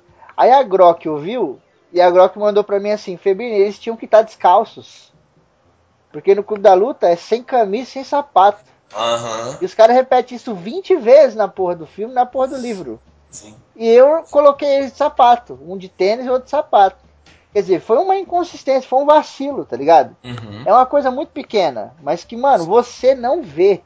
E quando eu escrevi o audiodrama, eu não passei para ninguém. Tava uma correria da porra, eu escrevi, já pum, gravei já era. Então, uhum. esse tipo de coisa acontece, mano. Não tem o que fazer, tá ligado? Sim, o sim. que você tem que fazer como escritor é, tipo, se alguém identificar, analisar. Porque vou te falar, tem, tem vezes que nego fala uns bagulho. Não, é, é, também a coisa do que a gente já falou aqui do hater, né? Se o cara falar assim, seu texto tá uma bosta e ponto, você desconsidera. Né? O cara falar, olha, eu não gostei disso, isso aqui não funcionou, isso aqui. Tá... E aí você vai vendo se faz sentido ou se não faz sentido para você. A palavra final é sempre a sua, entendeu? O texto é seu. Então você concorda ou você muda ou não, se você achar que, que, que vale a pena mudar. Assim, não pode ser do tipo, não vou mudar porque eu escrevi e às vezes a pessoa fala uma coisa que faz sentido e você resolve não mudar porque você não quer. Não pode ser birrento. Mas você não tem que aceitar tudo que te falam também, né? Exato, cara. Um clube do livro de sucesso, ele funciona da seguinte maneira. Alguém escreve uma parada, manda pra galera ler, a galera vem e fala um monte de merda, porque as pessoas não vão achar as coisas boas e bonitas do que você escreveu, tá? Sim. As pessoas que vão ler como críticas. Elas vão achar só as cagadas. E aí, tipo, a galera vai falar esse monte de merda pra você. E o bom clube do livro é assim: você vai desconsiderar um monte dessas merdas e a galera vai continuar sua amiga. A intenção Sim. do clube do livro é esse: é criticar o seu trabalho, você absorver ou mudar algumas coisas e o resto você jogar no lixo, tá ligado? O resto das críticas. Pega as críticas e joga fora. Nem toda crítica é boa, nem toda crítica é construtiva. Então isso faz o bom clube do livro, tá ligado? Você tá pondo ali para as pessoas analisarem. E aí o que elas vão te dizer, você vai transformar na sua cabeça e usar, entendeu? Uhum. Isso faz um clube legal. É. O, eu tô lembrando aqui agora por exemplo, o, quando eu escrevi o Atormentando Pilar, eu lembro que eu. Não, não foi Atormentando Pilar, foi um outro conto, enfim. Que eu passei pro Hidalgo, o Hidalgo deu uma lida, e nesse conto a pessoa era asfixiada, né, era esganada pelo outro ali. E eu lembro que o Hidalgo falou pra mim assim, e no conto dizia que essa pessoa, enquanto ele ia apertando, ele ia vendo o rosto da pessoa ficando mais escuro, mais escuro, porque ela tava morrendo, né? E ele falou pra mim, não teria que ser o contrário? Entendeu? Se a pessoa tá sendo asfixiada, ela não tem que ficar branca? Sabe? É esse tipo de coisa que você fala, opa, e eu não tinha a mínima ideia. Eu falei, realmente, pode ser, né? e aí eu fui procurar, e aí eu vi, não, que na verdade eu tinha acertado por acaso, entendeu? Mas que a pessoa ela ia ficando mais escura realmente, né? Na verdade. Então, assim, é esse tipo de coisa que, que você vai aprender. Vai... Às vezes é um detalhe que você não tinha parado pra pensar. Na sua cabeça funciona, mas talvez você esteja errado, né? Então, agora do, do Atormentando Pilar, que é o livro que tá no, no o conto que tá no Cobaia de Lázaro, né? Eu lembro que eu comecei, até a primeira frase do conto até hoje é o narrador fala dos olhos da cigana que eram azuis como o céu em julho, né? E quando eu escrevi a primeira vez, eu acho que eu repeti essa frase dos olhos azuis como o céu de julho umas 5, 6 vezes no conto. Porque eu queria frisar que os olhos dela, né? Esses olhos dela é uma característica muito importante, porque no final do conto esses olhos têm uma importância, né? Exato. Então, eu queria frisar aquilo, frisar aquilo, frisar aquilo. E quando o pessoal leu, né, a Cláudia, o Febrini, o Vertamati, o Sérgio, todo mundo leu, e aí alguém, eu acho que foi o Sérgio, que comentou assim, mas será que precisa repetir sempre essa característica, entendeu? Eu, eu diria que precisa, mas vai lá. Então, aí eu pensei e eu resolvi fazer o teste de ir tirando, entendeu? Aos poucos. Acabou que no final, é, essa característica ela aparece três vezes durante o texto, entendeu? Mas eu achei que no final ela ainda é marcada, porque ela é a primeira frase, ela tá num outro momento lá, que é um momento bem dramático, e aí ele para e olha para os olhos dela de novo, e aí ele. Antes ele só citava que os olhos dela eram muito azuis, eram muito azuis, muito azuis. E eu resolvi mudar, entendeu? Então, no momento, ele olha para os olhos dela e ele faz uma reflexão sobre os olhos. Então, acaba que você diminui a repetição do falar do olho azul, olho azul, olho azul, mas você intensifica isso. Quando você fala, você fala e dá uma importância maior, entendeu? Então, no final, em vez de eu falar dos olhos azuis dela seis vezes, eu falei três só. Mas é, se tornou mais importante, entendeu? Mesmo eu repetindo menos, a característica ficou mais importante. Não, sabe? mas três tá ótimo, três tá excelente. Sim, sim, é. Se você deixasse uma vez. É porque, tipo, é, a gente vai entrar lá nas técnicas literárias, Sim. mas isso é um tipo de técnica que a gente usa, que é direcionamento. Uhum. Tá direcionando o leitor para aquela parada. Inconscientemente. Às vezes o leitor se acha o gostosão e vai entender tudo e não entende nada, né? Não. Ele vai assim, lendo ali, tá às tudo vezes certo. as- Hum. E às vezes a ideia do autor é exatamente fazer o leitor achar que tá entendendo tudo e, não tá entendendo nada, né? Essa é exatamente a ideia. Você levar o leitor para um lado e no final falar, opa, pegadinha. Eu acho que. Eu acho que até cabe aqui uma parte que eu separei aqui da Nova Dragões, Areira. Sim, Eu vou ler aqui.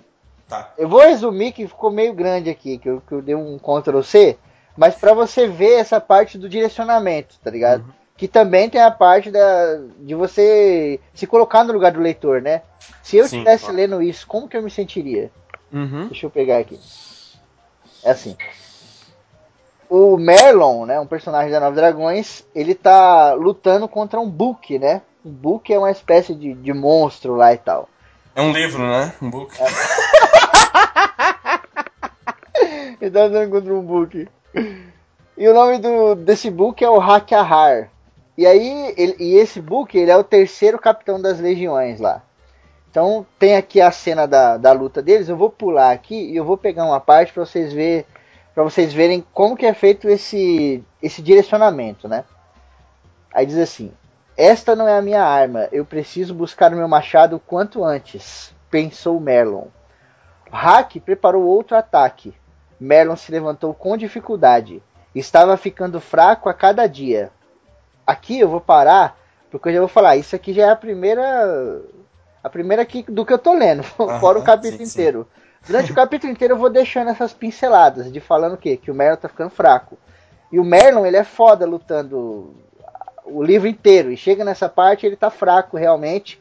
Então eu, eu vou mostrando isso com o, par- o passado da luta, né? Sim, é, pra quem não leu Nove Dragões, se vocês acham que o Gandalf é foda, vocês não conhecem o mesmo. Só falo isso. Aí tava aqui. A, escuri- a escuridão o deixava como um velho de verdade. Algo que ele não era. Hack atacou com um golpe rasteiro, fazendo o velho pular sobre a lâmina. Melon então caiu com os dois pés sobre o machado de Hack. Mithilden vibrava loucamente. Mithilden é a espada dele, tá? Em sua mão e o canto da espada enchia os ares. Merlin olhou nos olhos de Hack e deu uma cambaleada não sentia mais a mesma força que sentira no dia passado. Aí tem aqui o resto deles lutando, eu vou pular aqui para essa parte de baixo. Beleza. Nesse instante, Hakiahar removeu o seu machado debaixo dos pés do velho general e também atacou, com velocidade e força, sem dar tempo de defesa ao velho Merlon. A lâmina perfurou a carne, em um golpe mortal em seu coração. Há muito tempo não sentia dor, mas naquele momento a dor foi infinita, como se o mundo não existisse mais e tudo fosse apenas desespero. Abriu a boca para dizer algo, mas sua voz o abandonou. O tempo parou e ele não soube se já havia partido ou se ainda teria alguns segundos de vida. Será que não verei o futuro do mundo? Ele pensando, né? Ele se arrependeu das escolhas que havia feito no passado, se arrependeu de ter deixado de ser um Baneduin, de ter se aliado a quem não devia. E o falso reino acabava de perder o seu terceiro capitão. E aí chega o Nogard na sequência, né? Então o que, que eu fiz aqui? Eu direcionei o leitor para pensar que o Merlin tinha tomado o, o golpe, entendeu? Sim, aham. Porque eu escrevi para ele pensar isso. Aí na frase seguinte tem o, o Nogard chegando, né? Uhum. Matando esse cara e salvando o Merlon, né? Então, Sim. esse tipo de direcionamento é muito foda quando você usa bem, cara. Quando o leitor, a pessoa que tava ouvindo aí, ela, ela tinha certeza que você pensou que o Merlon tinha tomado o golpe. Sim, sim. É realmente é você direciona ou pra mostrar alguma coisa que vai ser importante ou exatamente pra esconder alguma coisa importante, né? Exatamente, cara. E, e você pode direcionar de formas falsas, né? Se você quiser. Sim. Você pode direcionar de um jeito e fazer de outro. Por exemplo, no, no próprio conto da Conquistando Cassandra, né? Foda-se, vamos falar o final aqui. Quem não leu o livro vai comprar essa porra. No, no Conquistando Cassandra, eu faço todo aquele jogo da sedução, né? O cara tá no bar paquerando a Cassandra, aquela coisa toda. Ela não quer, quer, não quer, fazendo charme, né? Aí no final o cara sai. E eu vou fazendo o leitor querer que os dois fiquem juntos, tá ligado? Porque eu vou Uhum. fazendo o cara, pensando na mina, não sei o que, e no final ela sai. E o que, que eu fiz ali? Eu, redirecionei o leitor porque o leitor queria. Você não quer que eles fiquem juntos? Então beleza. Aí ela sai do bar e ele fala, pô, eu te amo. E aí ela vai responder que também ama o cara, né? E aí começa a frase, eu também. E aí o leitor, ai meu Deus, que lindo! E daqui a pouco, bum, explode, Explode. tudo. E a E ele mina morre. explode a caçamba. Então, quer dizer, eu direcionei de uma forma falsa. Eu, eu dei uma falsa esperança para quando acabasse o conto, o leitor ficasse de boca aberta. E foi de propósito. Uhum. Isso é o falso direcionamento, né? Você pode também enganar o leitor. Falou, ó, Sim. vou te falar aqui um negócio e tal, e tome. É o Ned Stark, né? Ned Uhum. Stark tá lá com a cabeça lá no bloco, todo mundo, ah, vai vir aí os caras do norte, vai salvar, tum! Ué, Uhum. aí fica, né? Sim, sim. Você fala, caralho, como assim? Hoje eu vou contar uma história que aconteceu comigo da última vez que eu tive na cidade grande.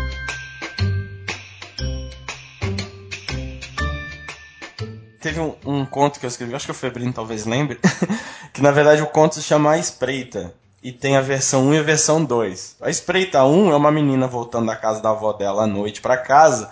E ela começa a ouvir barulhos e barulhos. E ela começa a correr e tem alguma criatura que ela não vê, nem no momento nenhum você sabe o que, que é, que tá perseguindo essa menina até ela chegar em casa, né? E o A Espreita versão 2 é uma criatura que tá andando e ele vê uma menina na estrada e ele começa a correr da menina. Só que ele corre e a menina corre na mesma direção. Então, assim, é, você lê os dois textos e no final o que acontece é que tava um correndo do outro, um com medo do outro, e ninguém perseguia ninguém. Só que a, a- a impressão que passava no outro era que estava perseguindo, né? Então, Exato. essa coisa de você direcionar e depois você fala, não era nada disso que você estava pensando, olha, era só isso aqui e tal. Sim, né? e aí, tipo, a pessoa que lê, ela acha, ah, o conto é foda. Tipo, mano, isso aí não aconteceu sozinho. Isso foi o Arieira que escreveu desse jeito pra ser assim. Nenhum Sim, conto é. nasce, cara. Isso aí não aparece na internet. São as pessoas que escrevem.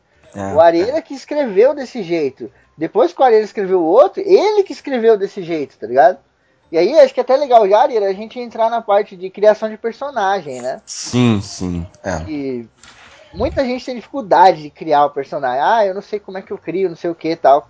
Eu uso algumas técnicas aí, não é formalismo, tá? Só tô- é só ideia. Uhum. De que você tem que escrever um pouco sobre o personagem antes do personagem entrar na história.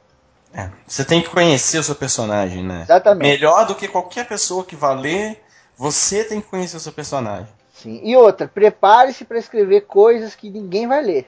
Isso que você não vai usar, exatamente. É um cu, isso gasta um tempo do caralho, mas vale muito a pena, vale muito a pena mesmo, cara. Por exemplo, vamos, vamos criar um, um exemplo aqui, né, Areira? Uhum. Tem um cara no bar, assim, debruçado assim no balcão, tomando lá seu uísque, e chega outro cara para conversar com ele.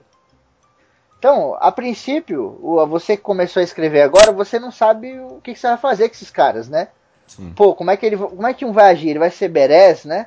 Ele vai ser fodão. E o outro? Pô, o outro é um policial, mas ele é um policial corrupto. Como é que você sabe disso? O que que forma a gente? O que forma a gente são as nossas experiências passadas. Uhum. É a nossa vida. Então, por exemplo, você pega esse cara que tá ali bebendo, por que, que ele tá ali bebendo? Ah, ele tá ali bebendo porque a mulher dele acabou de morrer de câncer e ele ficou com a filha recém-nascida aí pra cuidar.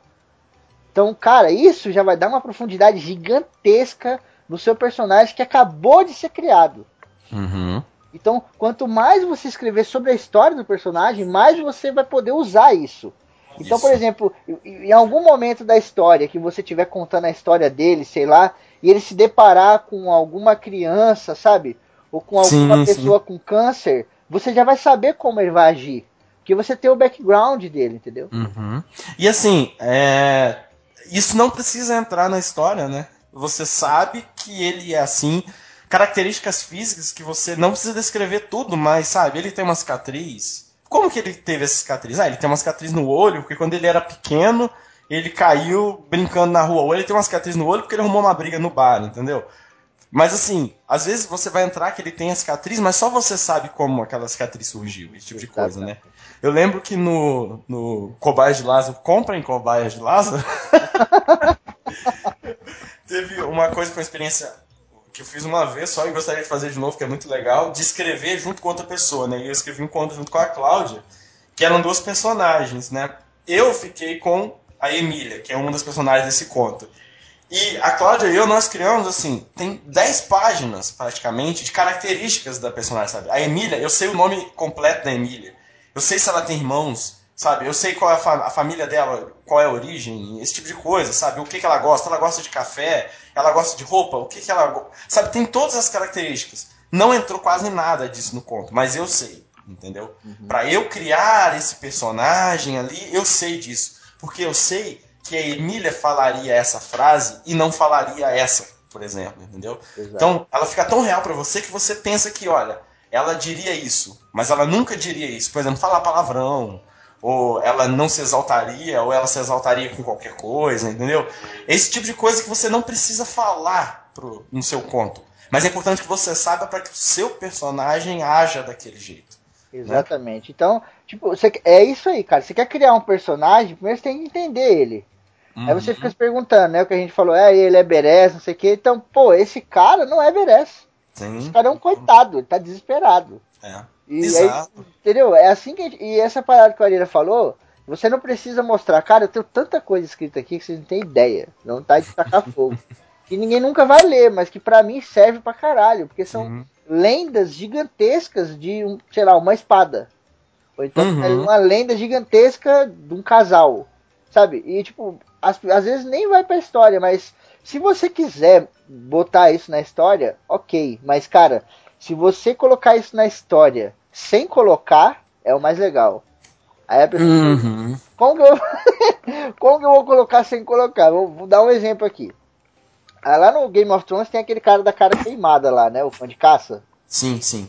Cara, é, em determinado momento o Martin conta a história dele, né? Uhum. Mas até o Martin contar a história, a gente já sabia que ele tinha um medo de fogo desgraçado. E o Uhum. Martin nunca contou pra gente isso. O que, que o Martin fez? Ele mostrou. E aí vem uma parada que em inglês é show, don't tell. Quer dizer o quê? Mostre, não diga. Uhum. Então, por exemplo, cara, o Cão de Casca é- tá é dificílimo. de difícil pra fazer. caralho, mas mano, quando você faz, eu vou te falar, fica foda. Por exemplo, o Cão de Casca dele tá andando, e aí ele tá todo fodão, não sei o que, aquela coisa, daqui a pouco ele olha pro fogo, ele olha meio assim, tá ligado? Ele já fica quieto, fica incomodado, aí vem a pessoa falando com ele e ele não dá atenção. Aí daqui a pouco a pessoa, ô fulano, ele, opa, opa, desculpa, não sei o quê. Você vê que o cara tem um incômodo com o fogo e você liga aquilo na cara dele, né? O, o- você escrevendo está contando a história, cara, pro seu leitor, sem você precisar escrever nada, sem você dizer absolutamente nada sobre o passado dele, né?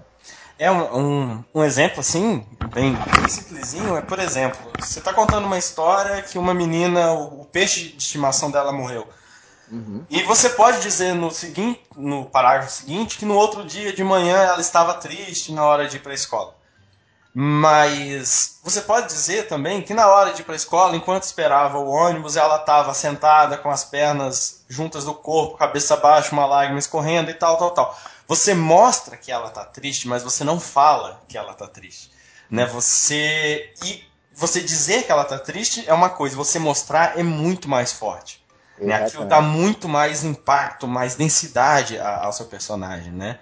É, mas não é realmente fácil. Só que a gente tem que sempre parar para pensar que no nosso dia a dia as pessoas geralmente não nos contam como elas estão ou elas não nos contam como elas são. A gente que percebe como elas são. Né? O filho da puta, você percebe que ele é um filho da puta. Ele não te fala que é um filho da puta, mas você percebe pelas coisas que ele faz. Entendeu? Então, e mesmo assim, o cara que é brincalhão, a pessoa não fala que é, você percebe que a pessoa é. Então, você tem que tentar mostrar como o seu personagem está, o que, a forma como ele é, mas mostrar e não entregar, dizer que ele é assim, entendeu? É um exercício muito difícil, mas que a história ganha um outro nível, né, quando você consegue fazer isso. Exato, até aproveitar aqui para falar um pouco mal do espadachim de carvão. Vamos lá, vamos lá. Tá no encontro, né? A gente tava numa mesa de bar, trocando ideia e tal. Inclusive, essa conversa foi uma, uma parada legal que eu falei, pô, dá pra fazer um cast e o Arieira falando um pouco, quero saber um pouco também as opiniões do Arieira e tal. Uhum. E a gente chegou nessa parte do show Don't Tell, que é aquela mina. Como que é o nome dela? Você lembra? A Samira?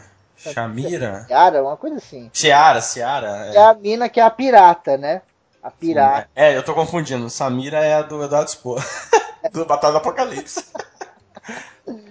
É, essa mina pirata do espadachim de carvão, a todo momento, o que, que o Afonso Solano tá fazendo? Ele tá falando que ela é foda na batalha. Uhum. Ele fala, ela é foda na batalha, ela é foda na batalha, ela é foda, tá ligado? E quando chega na batalha, ela não é foda. Sim. O que você tá fazendo? Você tá falando, não mostrando, você tá fazendo completamente o oposto, cara. Uhum. Uhum. Você pode até falar, essa mina é foda na batalha, ela é conhecida por todo mundo, pelas guerras e bababá. Mas quando chegar na hora do pau, velho, você pode. Você tem, aliás, que fazer essa mina ser foda. Sim, sim. E, e, tipo, a não ser que você esteja enganando o leitor, que é o que a gente falou. Se você Uhum. tá fazendo um direcionamento proposital, aí beleza. Você tá falando, esse cara é foda, esse cara é foda. Chega na batalha o cara não faz nada, aí você tem que justificar. Aí chega no personagem e fala, cara, eu não sou foda porra nenhuma, eu nunca lutei na minha vida, desculpa, aquilo era tudo mentira, eu inventei tudo, tá ligado? Aí beleza, Uhum. funciona. Mas lá no Espadachim de Carvão, não. Ela era foda, chegou a batalha, ela não é foda porra nenhuma, e depois continuou falando, ela é foda, ela é foda, ela é foda. Entendeu? Se você não mostra, não adianta nada, cara. Você não Uhum. mostra, o, o, o personagem é confuso. Não adianta você ficar falando, ah, o personagem é confuso. é con-". Não, cara, mostra essa confusão. Bota ele num dia plantando flores no jardim e bota ele no outro dia matando uma pessoa com machado. E aí Uhum. no terceiro dia, bota ele fazendo panqueca pra casa, cantando pra família, brincando. Isso é um personagem confuso. Você tá mostrando, o cara tá louco cara tá completamente maluco. Sim, sim. Não adianta Exato. você falar, né? Ah, ele está confuso, ele poderia matar alguém, não sei. Não, cara, você tem que mostrar. Isso é muito mais importante do que dizer. É verdade, isso é verdade, concordo totalmente. Hoje eu vou contar uma história que aconteceu comigo da última vez que eu tive na cidade grande.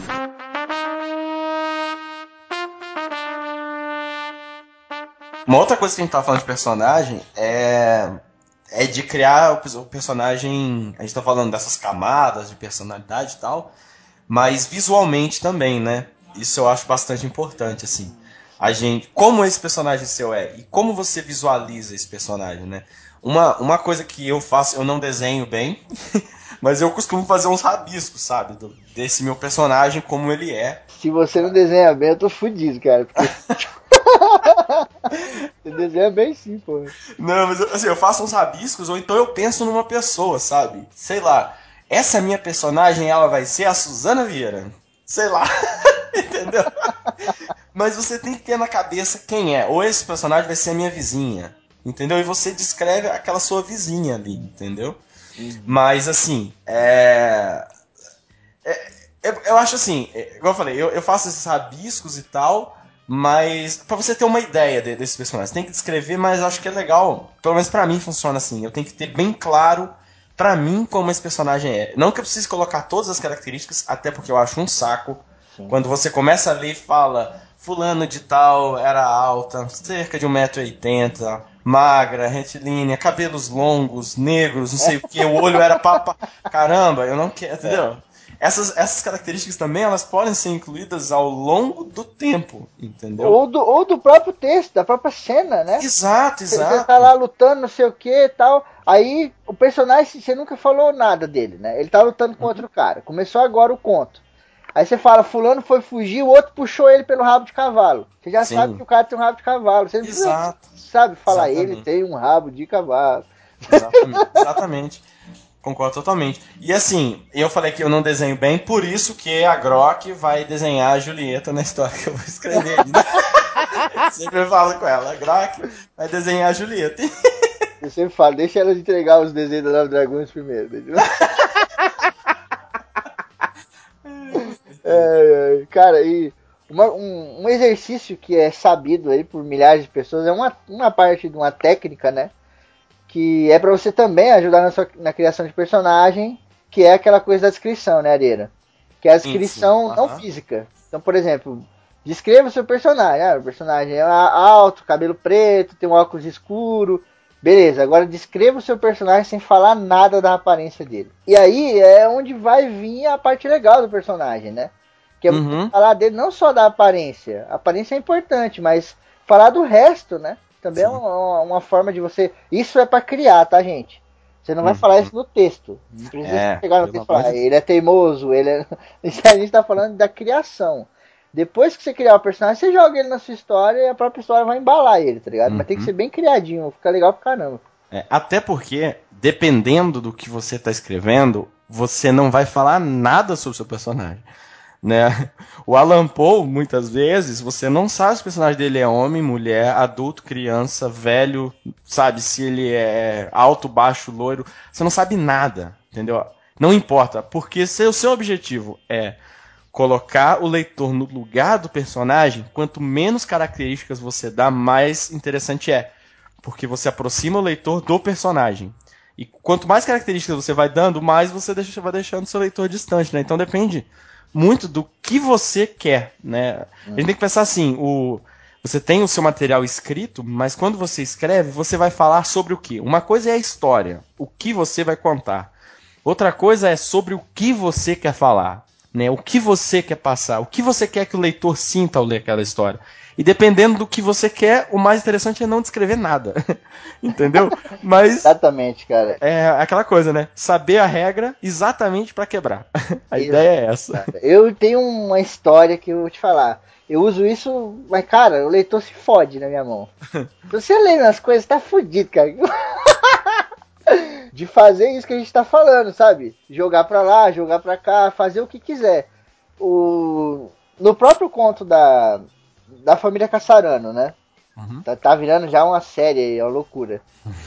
tipo, tem um determinado momento que um dos, dos amigos, um dos meninos lá, ele compra uma arma. Porque uhum. eles começam com negócio de máfia, não sei o que. Só, cara, é uma arma, uma, tipo uma, uma garruncha, tá ligado? De mil, sei lá quanto aí, antiga pra caralho, toda enferrujada. Alguém deve ter achado aí no, no porão de algum avô e vendeu pra ele. Enganou ele, tá ligado? E que, Aham. cara, eu, eu faço isso pra quê? Pra nego falar, puta, esse cara é um idiota, né? Sim. O cara só faz merda e tal, não sei o quê. E aí, em determinado momento lá, ele vai ameaçar um cara e ele leva a porra da arma, né? Pra ameaçar o cara. E aí ele bota a arma embaixo do queixo do cara e a arma dispara e estoura a cabeça do cara em mil pedaços. Uhum. Então, tipo, cara, esse tipo de coisa você pode usar pra caramba. Você não precisa ficar, como é que dizer, objetivando, né? Deixando objetivo que aquilo vai acontecer. Ah, comprou uma arma, então essa arma vai ser pá, vai ser assim assado. Não. O- Outra, outro conto que eu li de um amigo meu muito tempo atrás na escola, que retrata bem isso. Que o Areira falou de. Você não precisa falar do personagem e tal.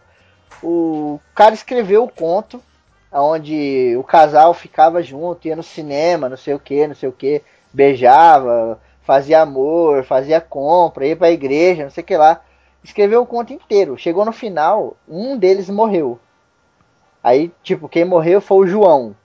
Uhum. Quem ficou vivo foi o Pedro. E, cara, em momento nenhum ele falou que era um casal gay. Em momento nenhum da história. Sim. Você lia imaginando que era um casal heterossexual. Uhum. Chegou no final, quando ele põe essas duas palavras, cara, nossa, ele quebra você totalmente. Sim. Você lê de novo, sabe? Com outra cara o texto. Mas isso que é legal, mano, você tem que ter o leitor na mão, cara. É aquele... Escreva e tenha o leitor na mão. Parece tão simples falando, né? É tão simples. Ai, ai. A gente chega aqui então na, na parte de desenvolver a cena, né? Uhum. E cara, agora você vai ter que ter muita calma. Nossa, agora, é muita calma nessa hora. Você fazer a pessoa sentir, é, é- eu acho que é até mais fácil do que você fazer a pessoa visualizar, cara. É. Porque na hora de sentir, o- tipo, sei lá, o amor, ele é muito subjetivo. Se você fala é amor, todo mundo, cara, vai sentir a parada de uma forma diferente. No entanto, todo mundo vai sentir aquilo ali. Todo mundo sabe o que é amor, todo mundo sabe o que é ódio, entendeu? Agora, se você falar, tem uma ponte e essa ponte é encabeçada por dragões.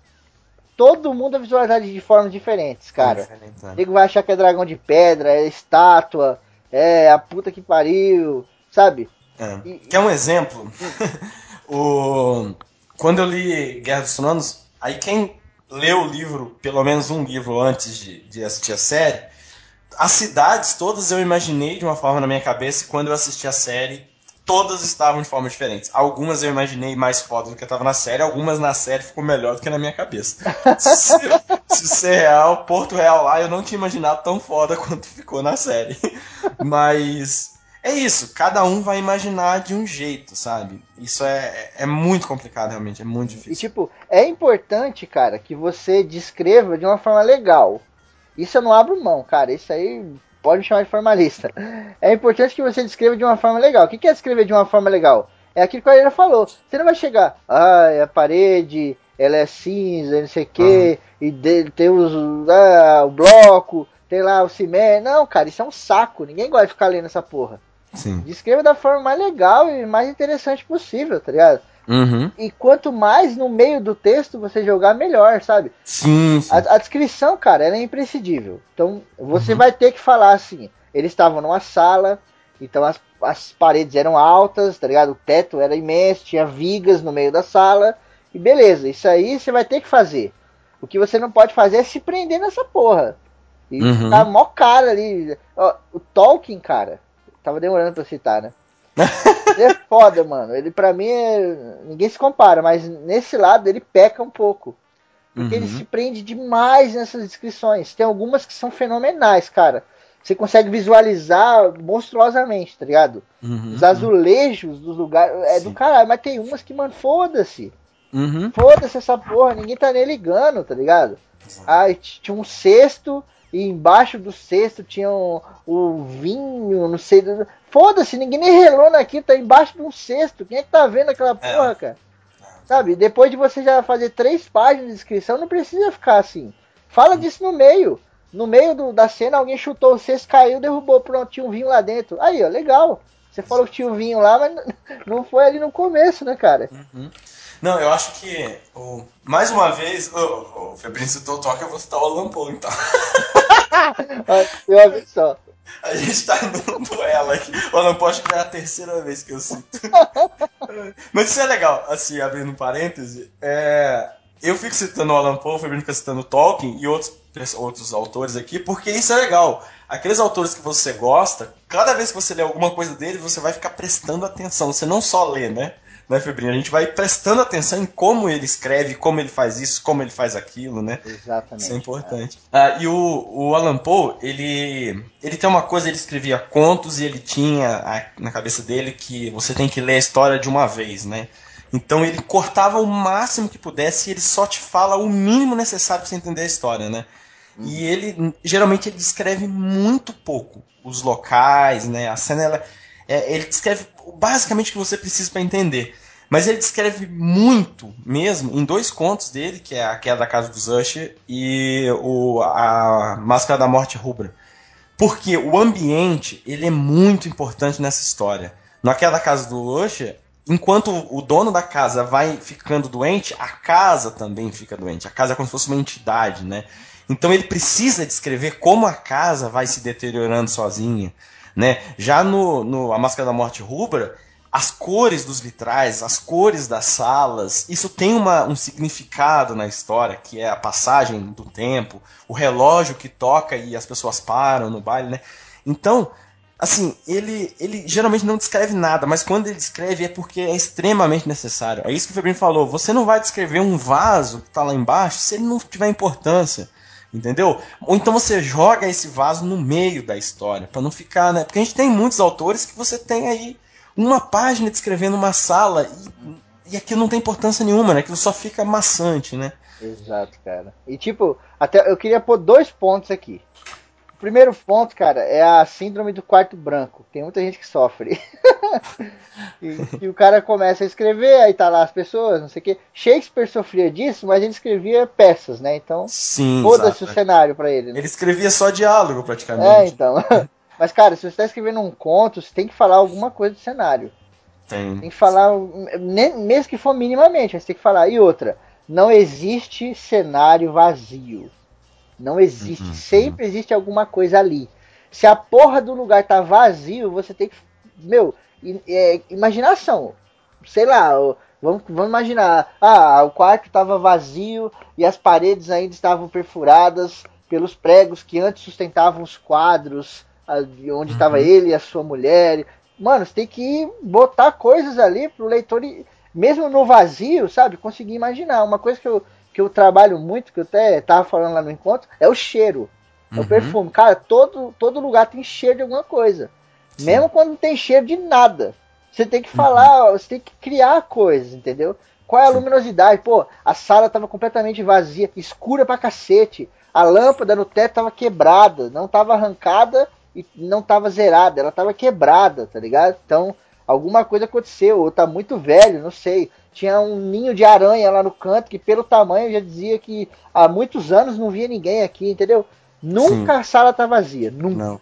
A não ser que você esteja descrevendo uma pessoa que está presa, tipo no manicômio, que é tudo branco, entendeu? Mas você quer. Porra, é, aí que tem coisa mesmo, o louco tá vendo tudo aí. Sim! A não ser que não ter nada seja importante pra sua história. Exatamente. O não ter nada vai criar tensão, então beleza. Valeu. Mas se não vai, tem que ter alguma coisa, entendeu? Exato. Não pode ser, não pode ser daquele jeito porque você teve preguiça de descrever. Tem que ser daquele Exato. jeito porque é importante, né? Exatamente. Vamos, se, por exemplo, o cara separou da mulher.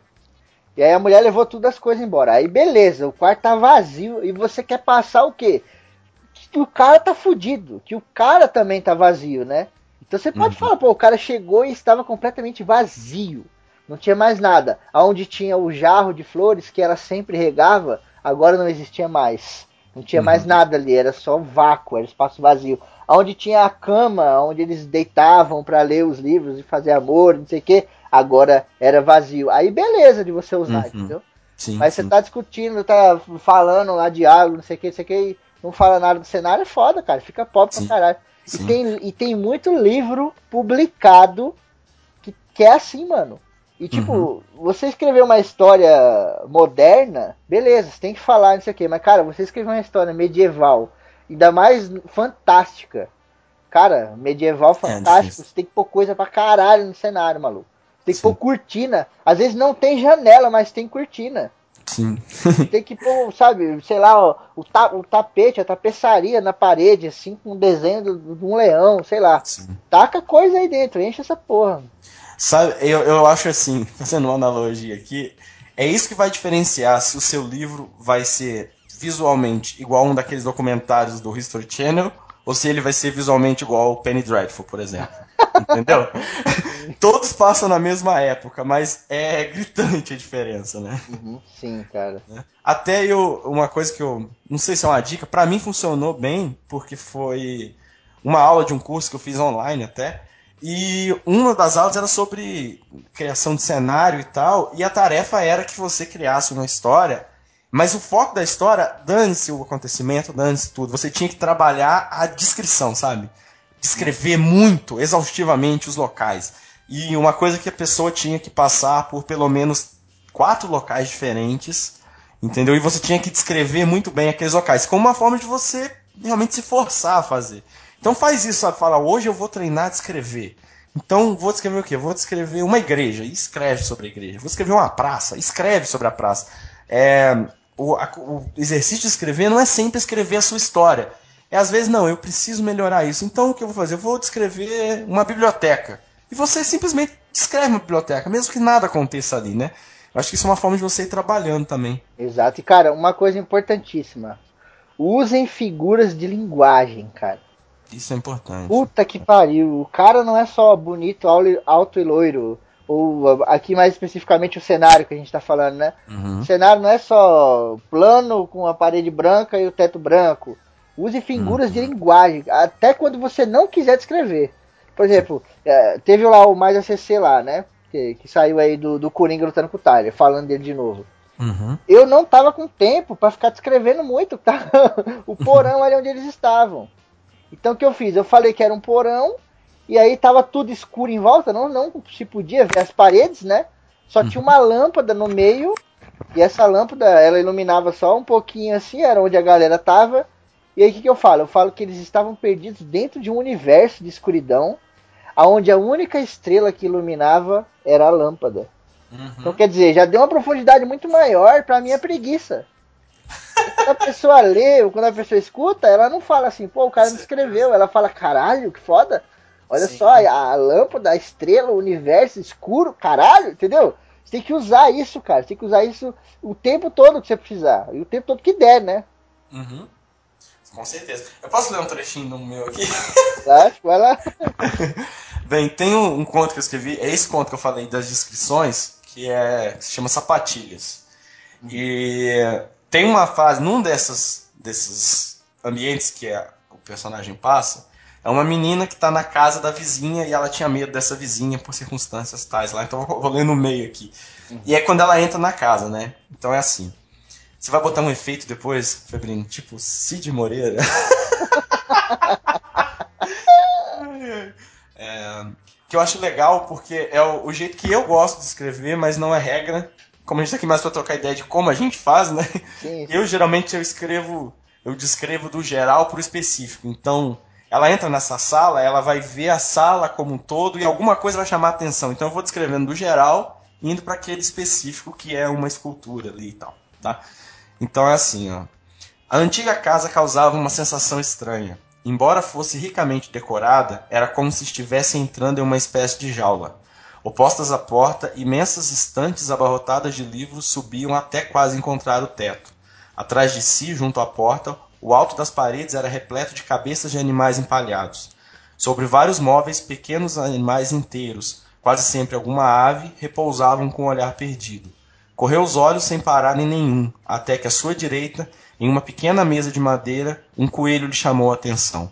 Não havia sido preparado em sua posição natural, como os outros, mas quem o montou fez questão de passar a impressão de que o animal fora acuado. O artista com certeza teve trabalho, mas o resultado era hipnotizante. Os dentes estavam arreganhados na direção de quem o olhasse, e os olhos de vidro pareciam estranhamente reais, pois era possível notar o terror do animal. O provável momento da execução manteve-se incrivelmente fiel, bem como a expressão feroz frente à morte inevitável. Então, o que eu queria chamar a atenção nessa sala é o coelho. Mas eu não posso falar que ela chegou numa sala, olhou e viu um coelho, entendeu? Eu tenho que falar da estante, que tem vários animais. Então, assim, tem várias aves ali, mas o coelho chama a atenção. E eu não, o que eu tentei também é quebrar de você fala da sala, fala da estante, fala do animal, fala do coelho. Você vai intercalando com a, a, o que a pessoa está pensando. Então ela entrou na sala, que era grande, ampla, mas para ela parecia uma jaula. Então você corta a descrição para mostrar o que o personagem está sentindo, entendeu? Para não ficar só a descrição, né? Você vai, vai levando, né? Ele vai guiando. Isso, você precisa isso, pegar exatamente. na mão do leitor e falar, vem comigo, rapidinho. É, vem não vai doer nada, não vai doer nada. E depois na frente você, pô! Então- Exato, exatamente. é exatamente isso que acontece. E lá no final esse coelho ainda vai voltar. Eu sei, eu já li. Hoje eu vou contar uma história que aconteceu comigo da última vez que eu tive na cidade grande.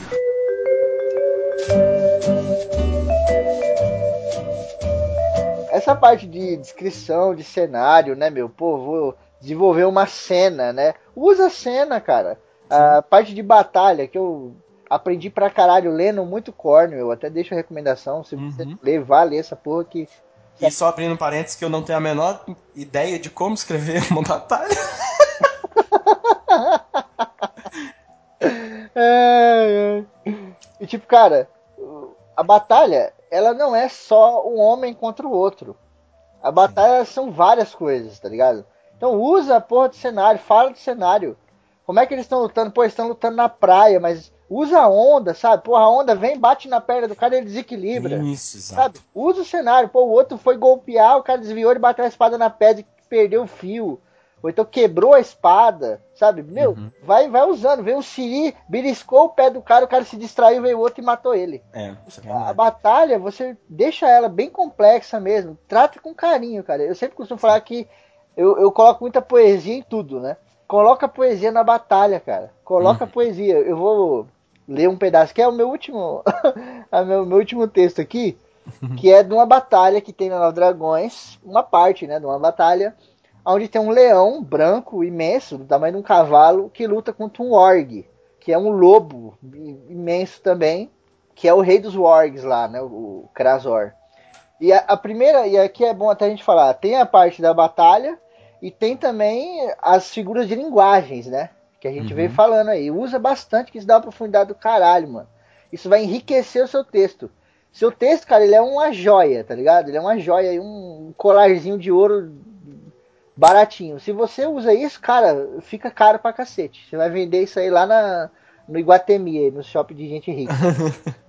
Então, tipo, essa batalha, a primeira vez que eu escrevi, ela tinha duas linhas. As duas linhas dela eram essas daqui, ó. Krasor levantou e olhou o seu adversário. O leão da neve se movia com graça e perigo. Os dois então se atacaram e entraram em embate. Garras e dentes arranhavam e rasgavam a carne até que o org caiu sem vida. Essa tinha sido a primeira descrição. Cara, breve pra caralho, não dá pra entender Sim, porra sim. nenhuma. É, é exatamente o. Você contou, os dois brigaram e um morreu. Exatamente. Aí depois eu vim e reescrevi. Aí ficou: Krasor se levantou e olhou seu adversário. O leão da neve se movia com graça e perigo, andando de um lado para o outro, movendo suas omoplatas de uma forma ameaçadora. O vento soprava sua volumosa juba branca e era maior que qualquer leão de Andro da Vera Jäger. O grande leão branco encarava Krasor com olhos ferozes, lembrando do passado de tempos em que o rei dos Wargs tentara dominar a natureza e expulsar os animais dos bosques e florestas moviam-se fitando um ao outro, prestes a atacar. E aí tem um diálogo, porque tem alguns animais da Nova Dragões que falam. Inicialmente nem existia essa porra desse diálogo. Mais uma vez nos encontramos. O rei dos Wargs falou e deu um enorme urro. A última, eu garanto, respondeu o leão da neve e rugiu de forma assustadora. Cara, nesse pedacinho, tem mais um pedaço, mas nesse pedacinho você já percebe que tem uma história gigantesca desses dois. Traz ali, né? É, tipo, duas, duas frases, duas linhas. Você vê que não, eles não chegou ali por chegar, sabe? Eles têm uma história do caralho por trás, né? E uma coisa, ô Febrino, é aquilo que você tinha falado de você criar essa história por trás, talvez essa história não entre aqui. Né? A pessoa não saiba por que eles são inimigos há tanto tempo, mas só esse fato de eu saber que existe uma história, esse duelo ele já chega num novo nível, né, cara? Não é apenas o duelo de agora, é o duelo de dois inimigos de muito tempo, né? Sim, cara. E aí vem a continuação, né? Os dois então se atacaram e entraram em embate. Garras e dentes arranhavam e rasgavam a carne. Eles se estapeavam e se mordiam, numa luta selvagem e violenta. Os dois pareciam o dia e a noite, lutando ao entardecer para ver quem se mantinha acima das nuvens. Todos ao redor olhavam espantados para o tamanho e a força dos dois animais extraordinários. Uma luta que estava sendo adiada há milhares de anos, de um tempo onde apenas, onde apenas alguns homens viviam sobre a terra. Estava sendo travada ali, na frente de todos, de camponeses e de ferreiros. Uma luta entre um org que se denominava rei e um leão que havia abandonado seus animais e se perdido no emaranhado da culpa. A luta terminou na madrugada, sem ter vencedor ou perdedor. Cara, hum. dá, um, dá uma profundidade muito maior, cara. Não, é nem se compara, entendeu? Então, eu peguei aquele meu colarzinho de ouro vagabundo ali e transformei numa joia, entendeu? Uhum. E, e, quanto mais você colocar carinho, mais dedicação, mais foda vai ficar. Você não pode ter preguiça de, de, de escrever, cara. Se você uhum. tem preguiça de escrever, para de escrever. Vai tocar, vai praticar esporte. Exato. Escrever é isso aí, mano. É ter eu... trabalho pra caralho. Tem uma frase aqui que eu quase usei como a minha frase de entrada, que é a frase do Goethe, que ele fala que escrever é um ócio muito trabalhoso. É exatamente isso, cara. É, é, uma coisa que te dá muito prazer, que vai ser maravilhoso. A hora que você termina a história, né, Febrina, é fantástico, mas dá trabalho. Não é porque é uma coisa que você gosta, que te dá prazer, que não vai dar trabalho. Vai dar trabalho e muito trabalho. Exatamente, cara. É igual eu falar, ah, eu escrevo por hobby. Eu falo, cara, você é masoquista, porque. Escrever porque quer é foda, cara. Você tem que gostar muito do bagulho. Porque dá é. muito trabalho, dá dor de cabeça, cara. Você fica doido, você fica doente. Você para de escrever, dá vontade de apagar tudo e jogar no inferno. É isso aí, velho. É. Não sentiu bem, para. Não sentiu bem, para. Vai dar um rolê, vai tomar um café, depois você volta, entendeu? Pensa nesse texto, né? Pensa no que você escreveu. Uhum. Por exemplo, você tá lá com um momento importante da história que você já, já planejou. Então, por exemplo, o cara vai entrar no salão, vai matar o rei e vai virar o rei. Tá, calma, para aí. Você tá sentindo que tem um negócio meio, sabe? Não tô uhum. gostando, sei lá. A história que eu vim escrevendo já não vai combinar tanto. Dá um pause, vai dar um rolê. Às vezes você chega e você cria um bagulho na hora. O cara entrou, foi matar o rei, apareceu a mãe do, do cara e falou: Não, não mata ele porque ele é seu irmão, sei lá, porra. Uhum, uhum. Então, meu, esse tipo de coisa, essa coisa que vem do nada, ela só chega com o tempo, infelizmente. É. Tem o que fazer. Então, às vezes, é melhor você dar um tempo. Você não tá legal, né? Dá um tempo. Então você sim. volta atrás e escreve de novo, né? Sim, sim. É, tem aquela coisa que a gente comentou da coerência da história, mas uma outra coisa é que às vezes você tem uma ideia inicial e você vai escrevendo e vão surgindo outras ideias que são melhores. Então não fique preso a, não, eu quero escrever aquilo que eu pensei, porque talvez, se você resolver abandonar aquilo e, entendeu, começar algo totalmente novo, fique bem melhor, né? Então, acho que, assim, você tem que, que, valorizar suas ideias, mas também pensar que às vezes aquela sua ideia ela pareceu muito boa de princípio, mas a hora que você vai trabalhar ela não é tão boa assim. Exato. Então não ligue de não trabalhar, de não é. de abandonar, fala não, não gostei dessa, né? Sim. Vou e, começar tipo, outra coisa. E, e, essas novas que surgem também pode ser que elas sejam uma bosta, né? Também. Ela pode surgir ser uma merda. Tipo, você já tem um gancho que a gente ia falar de técnicas literárias na frente, mas a gente acabou falando junto, né? Uhum. E tem as técnicas que são os ganchos, né? Que é o gancho, é você fazer uma coisa aqui, direcionar para pegar a pessoa lá na frente, que é o que a gente veio falando aqui. Uhum. Então, por exemplo, você tem um gancho ali legal para pegar a pessoa lá na frente, se aparecer outra coisa para cortar, espera, vê como é que é, né? Porra, vale a pena abandonar isso aqui para pegar o outro, né? Será que eu não posso fazer os dois, né? Pô, se eu fizer os dois vai ser foda, não sei o que e tal.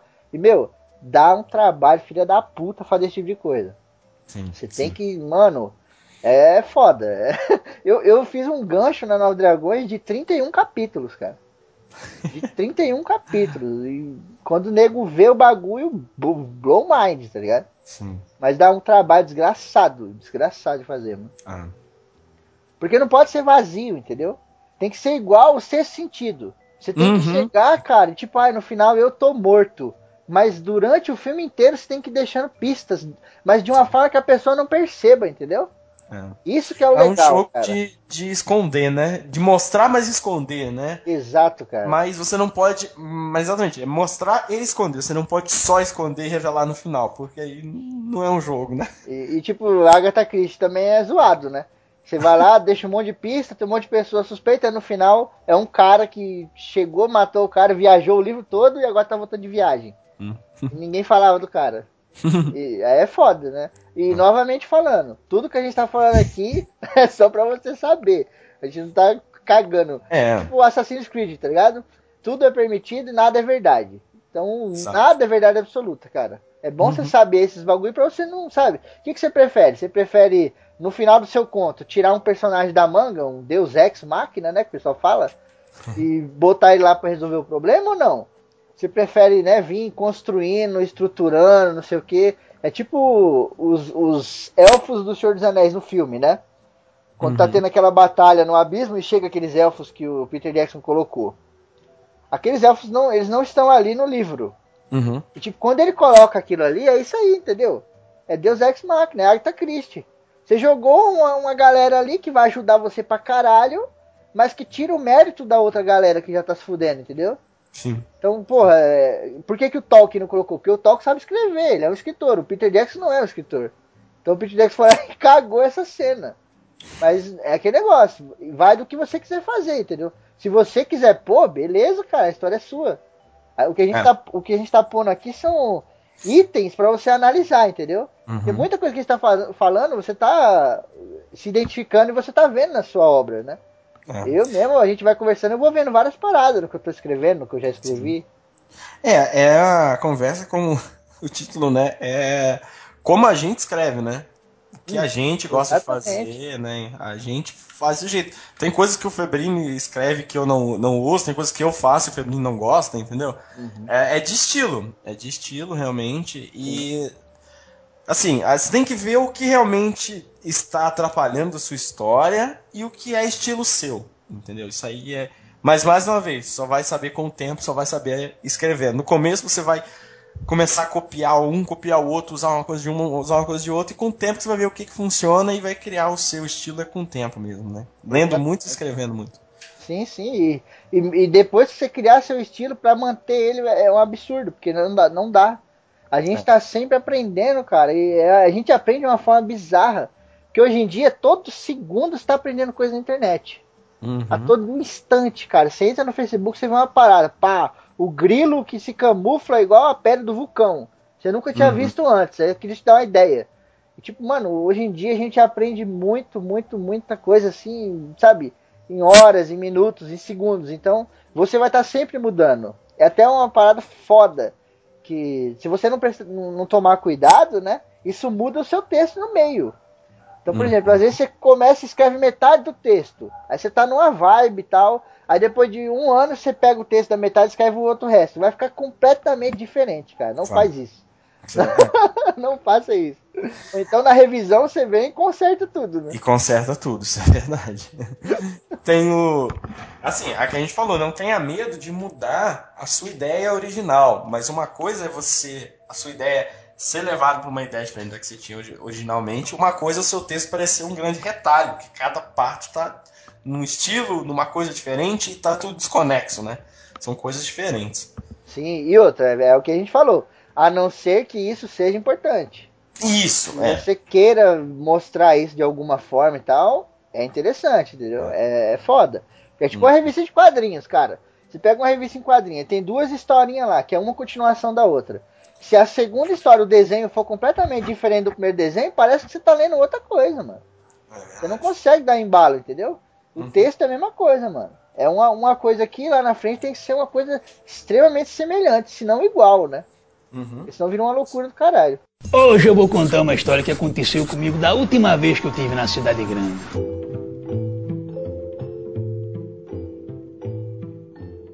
Bom, vamos falar agora sobre aquela parte que é a que eu.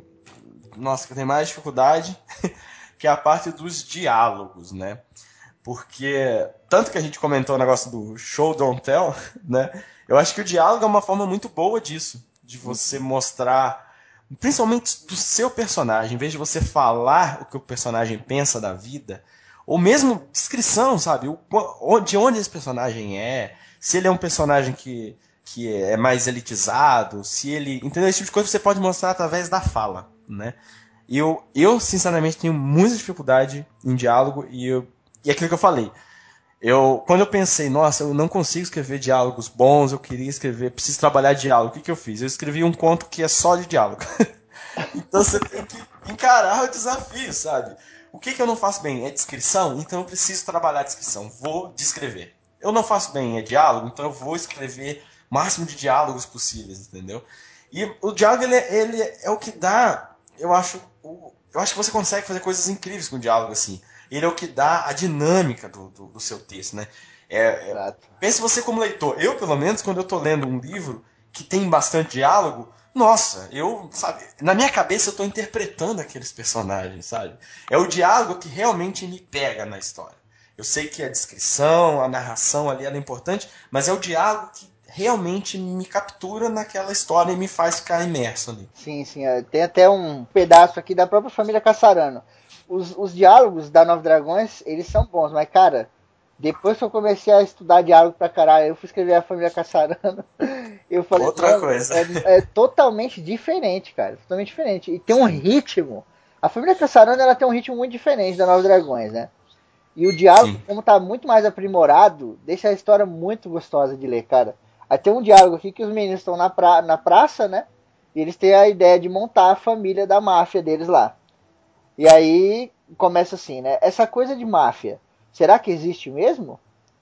O Fabrício fala, né? Aí responde: Claro que existe, Fabrício. Você tá louco? Você tá de brincadeira, cara? Responder e perguntou ao mesmo tempo. A máfia existiu. Nos anos 20, os caras ergueram um verdadeiro império. Al Capone podia te contar melhor. Aí vem o outro falar: Al Capone? Esse não era aquele juiz que morreu num acidente de carro? Aí o cara: Não, gente, vocês estão de brincadeira comigo, né? Esse juiz era o Falcone. Ele não morreu em um acidente de carro. Os caras da Coisa Nossa tiraram a rua do lugar, colocaram dinamite no chão e colocaram asfalto de volta.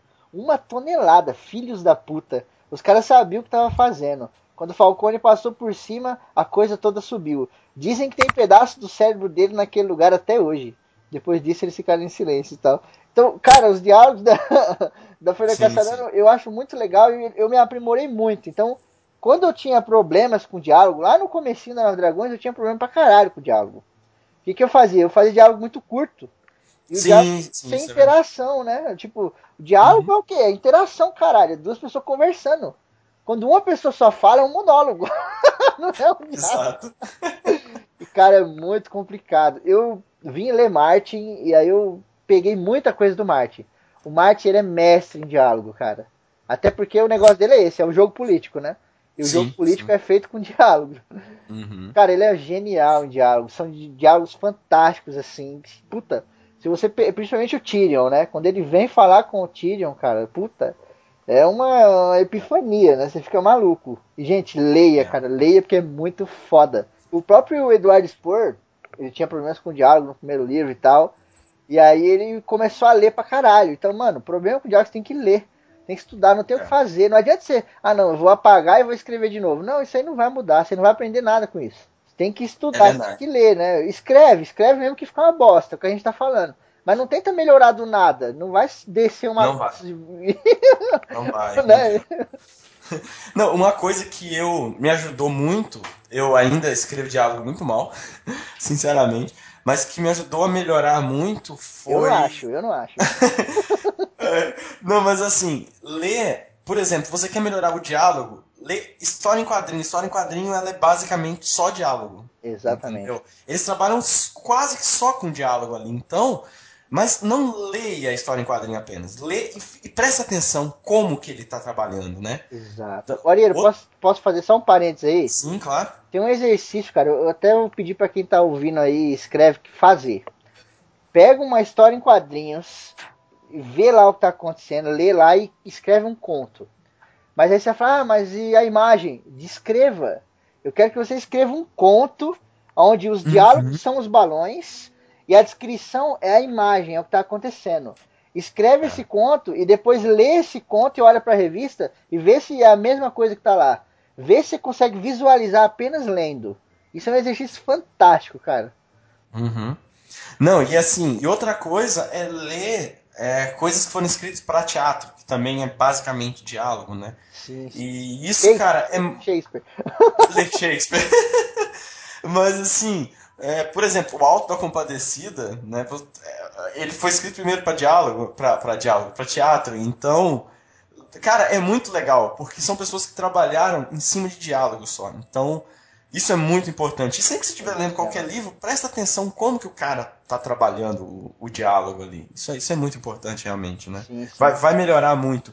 E um outro ponto que eu queria falar é que o diálogo não é só o que o seu personagem está falando com o outro, mas de uma certa forma também quando ele está pensando, né? Você colocar o pensamento do seu personagem. E é diferente, porque a forma como a gente pensa não é a forma como a gente fala, né? É, você tem que trabalhar um- de um- uma forma um pouquinho diferente, né? Esse pensamento. E mesclar diálogo com o pensamento. Daí O cara pode falar uma coisa e na sequência você colocar o que ele está pensando, ele está falando uma coisa, mas ele está pensando outra totalmente diferente. Então você já está mostrando para o seu leitor que aquele cara não é confiável, né? E você não está dizendo que ele não é confiável, você está mostrando, porque ele diz que gostou, por exemplo, uma pessoa mostra um desenho e o seu personagem fala, nossa, tá muito legal, mas na cabeça dele ele tá pensando, que coisa idiota, eu com 9 anos faria melhor, entendeu? Então você já tá mostrando que aquele seu personagem é um personagem que não é confiável. Então o Exato. diálogo também serve para isso, né? Sim, sim, é. essa, essa parte do pensamento é muito importante, eu uso pra caralho, eu adoro. Uhum. Meu, é, aquele, é o negócio que a Lina falou. Você pode ter um personagem que ele é completamente convicto do que ele faz, tá ligado? Ele é um general do exército, tá ligado? Ele chega, ele faz, ele manda, não sei o que, ele tem aquele bigode retinho, ele não pisca, não sei o que lá. Mas aí na mente dele ele pode estar cheio de medo, cheio de dúvida, cheio de confusão. Ele não, só que ele não tá extravasando, ele não tá mostrando isso, né? Mas é legal você mostrar pro leitor. Porque você fala, Sim. caralho, esse maluco, ele não é só isso, né? Ele não é só Hum. o cara turrão aí, não sei o quê. Ele tá cheio de problema, né, cara? Ele tá fudido, ele tá sem dinheiro, ele não Sim. tem dinheiro pra nada. Essa farda que ele tá usando, ele pegou emprestado com um general de outro lugar, não sei o quê, entendeu? Isso, Isso dá uma profundidade muito mais foda no personagem, cara. Que eu acho até legal, por exemplo, o Homem-Aranha, né? Que ele tá lutando e falando com, com o vilão, e na cabeça dele ele tá pensando na conta que ele tem que pagar, no trabalho que ele tem que entregar. sabe? É essa coisa de talvez você mostrar que seu personagem tá, tá ali elétrico, um monte de coisas, né? Coisas que. E muitas vezes alguém tá conversando com você e você tá até respondendo a pessoa, mas sua cabeça tá lá longe. Entendeu? Isso Exatamente. acontece, né? O Então é diálogo, legal. o diálogo ele mostra muito mais sobre o seu personagem, sobre a própria psique, do que a sua descrição, entendeu?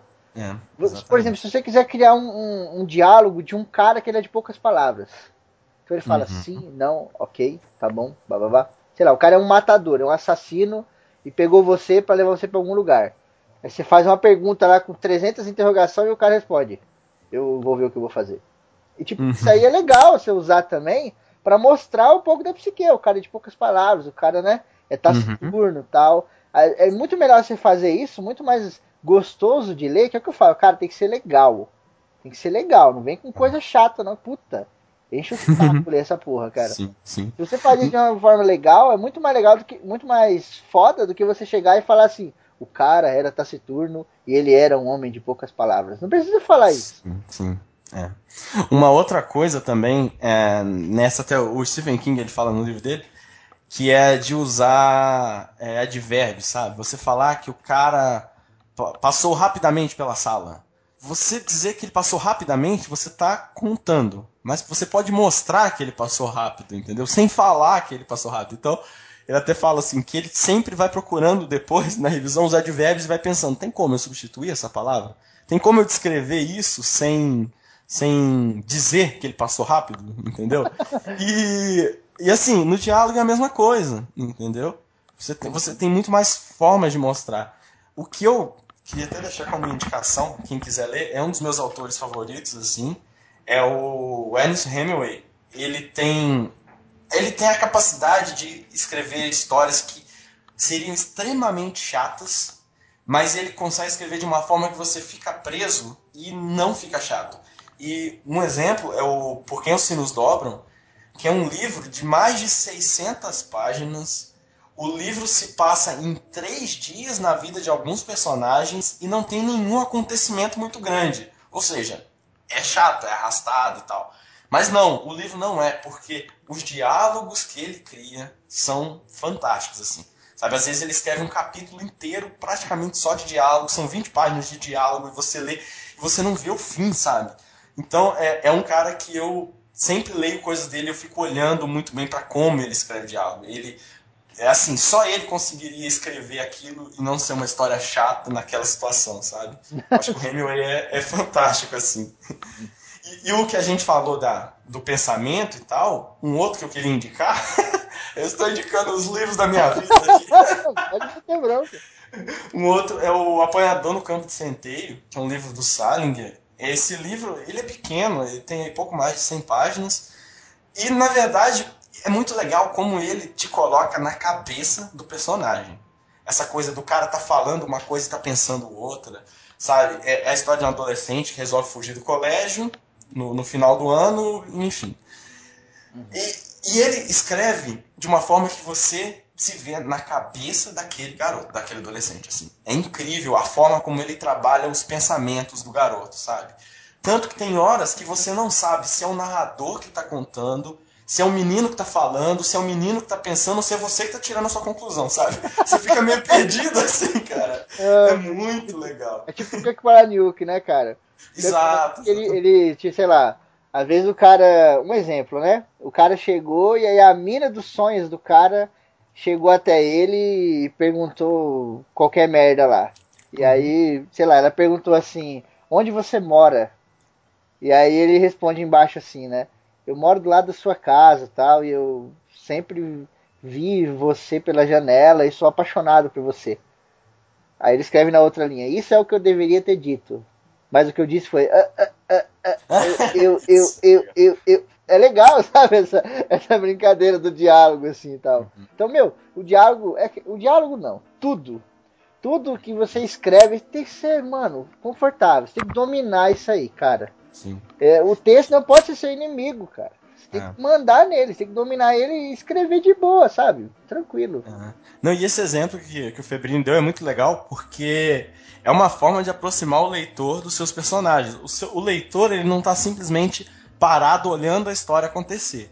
Não, você traz ele para dentro da história, né? Não necessariamente que o, o, o personagem tenha que falar com o, o, o, leitor, esse tipo de coisa, mas o personagem está pensando né, o que ele deveria ter falado. Então, nessa hora, o leitor passa a ser quase um confidente né, daquele personagem. Sim, então ele cara, fica muito mais próximo. Sim, eu, tipo, eu, eu dou exemplos, porque eu acho que dando exemplo, assim, as pessoas entendem melhor. Uhum. É, tipo, dando um exemplo clássico disso que o Areira falou.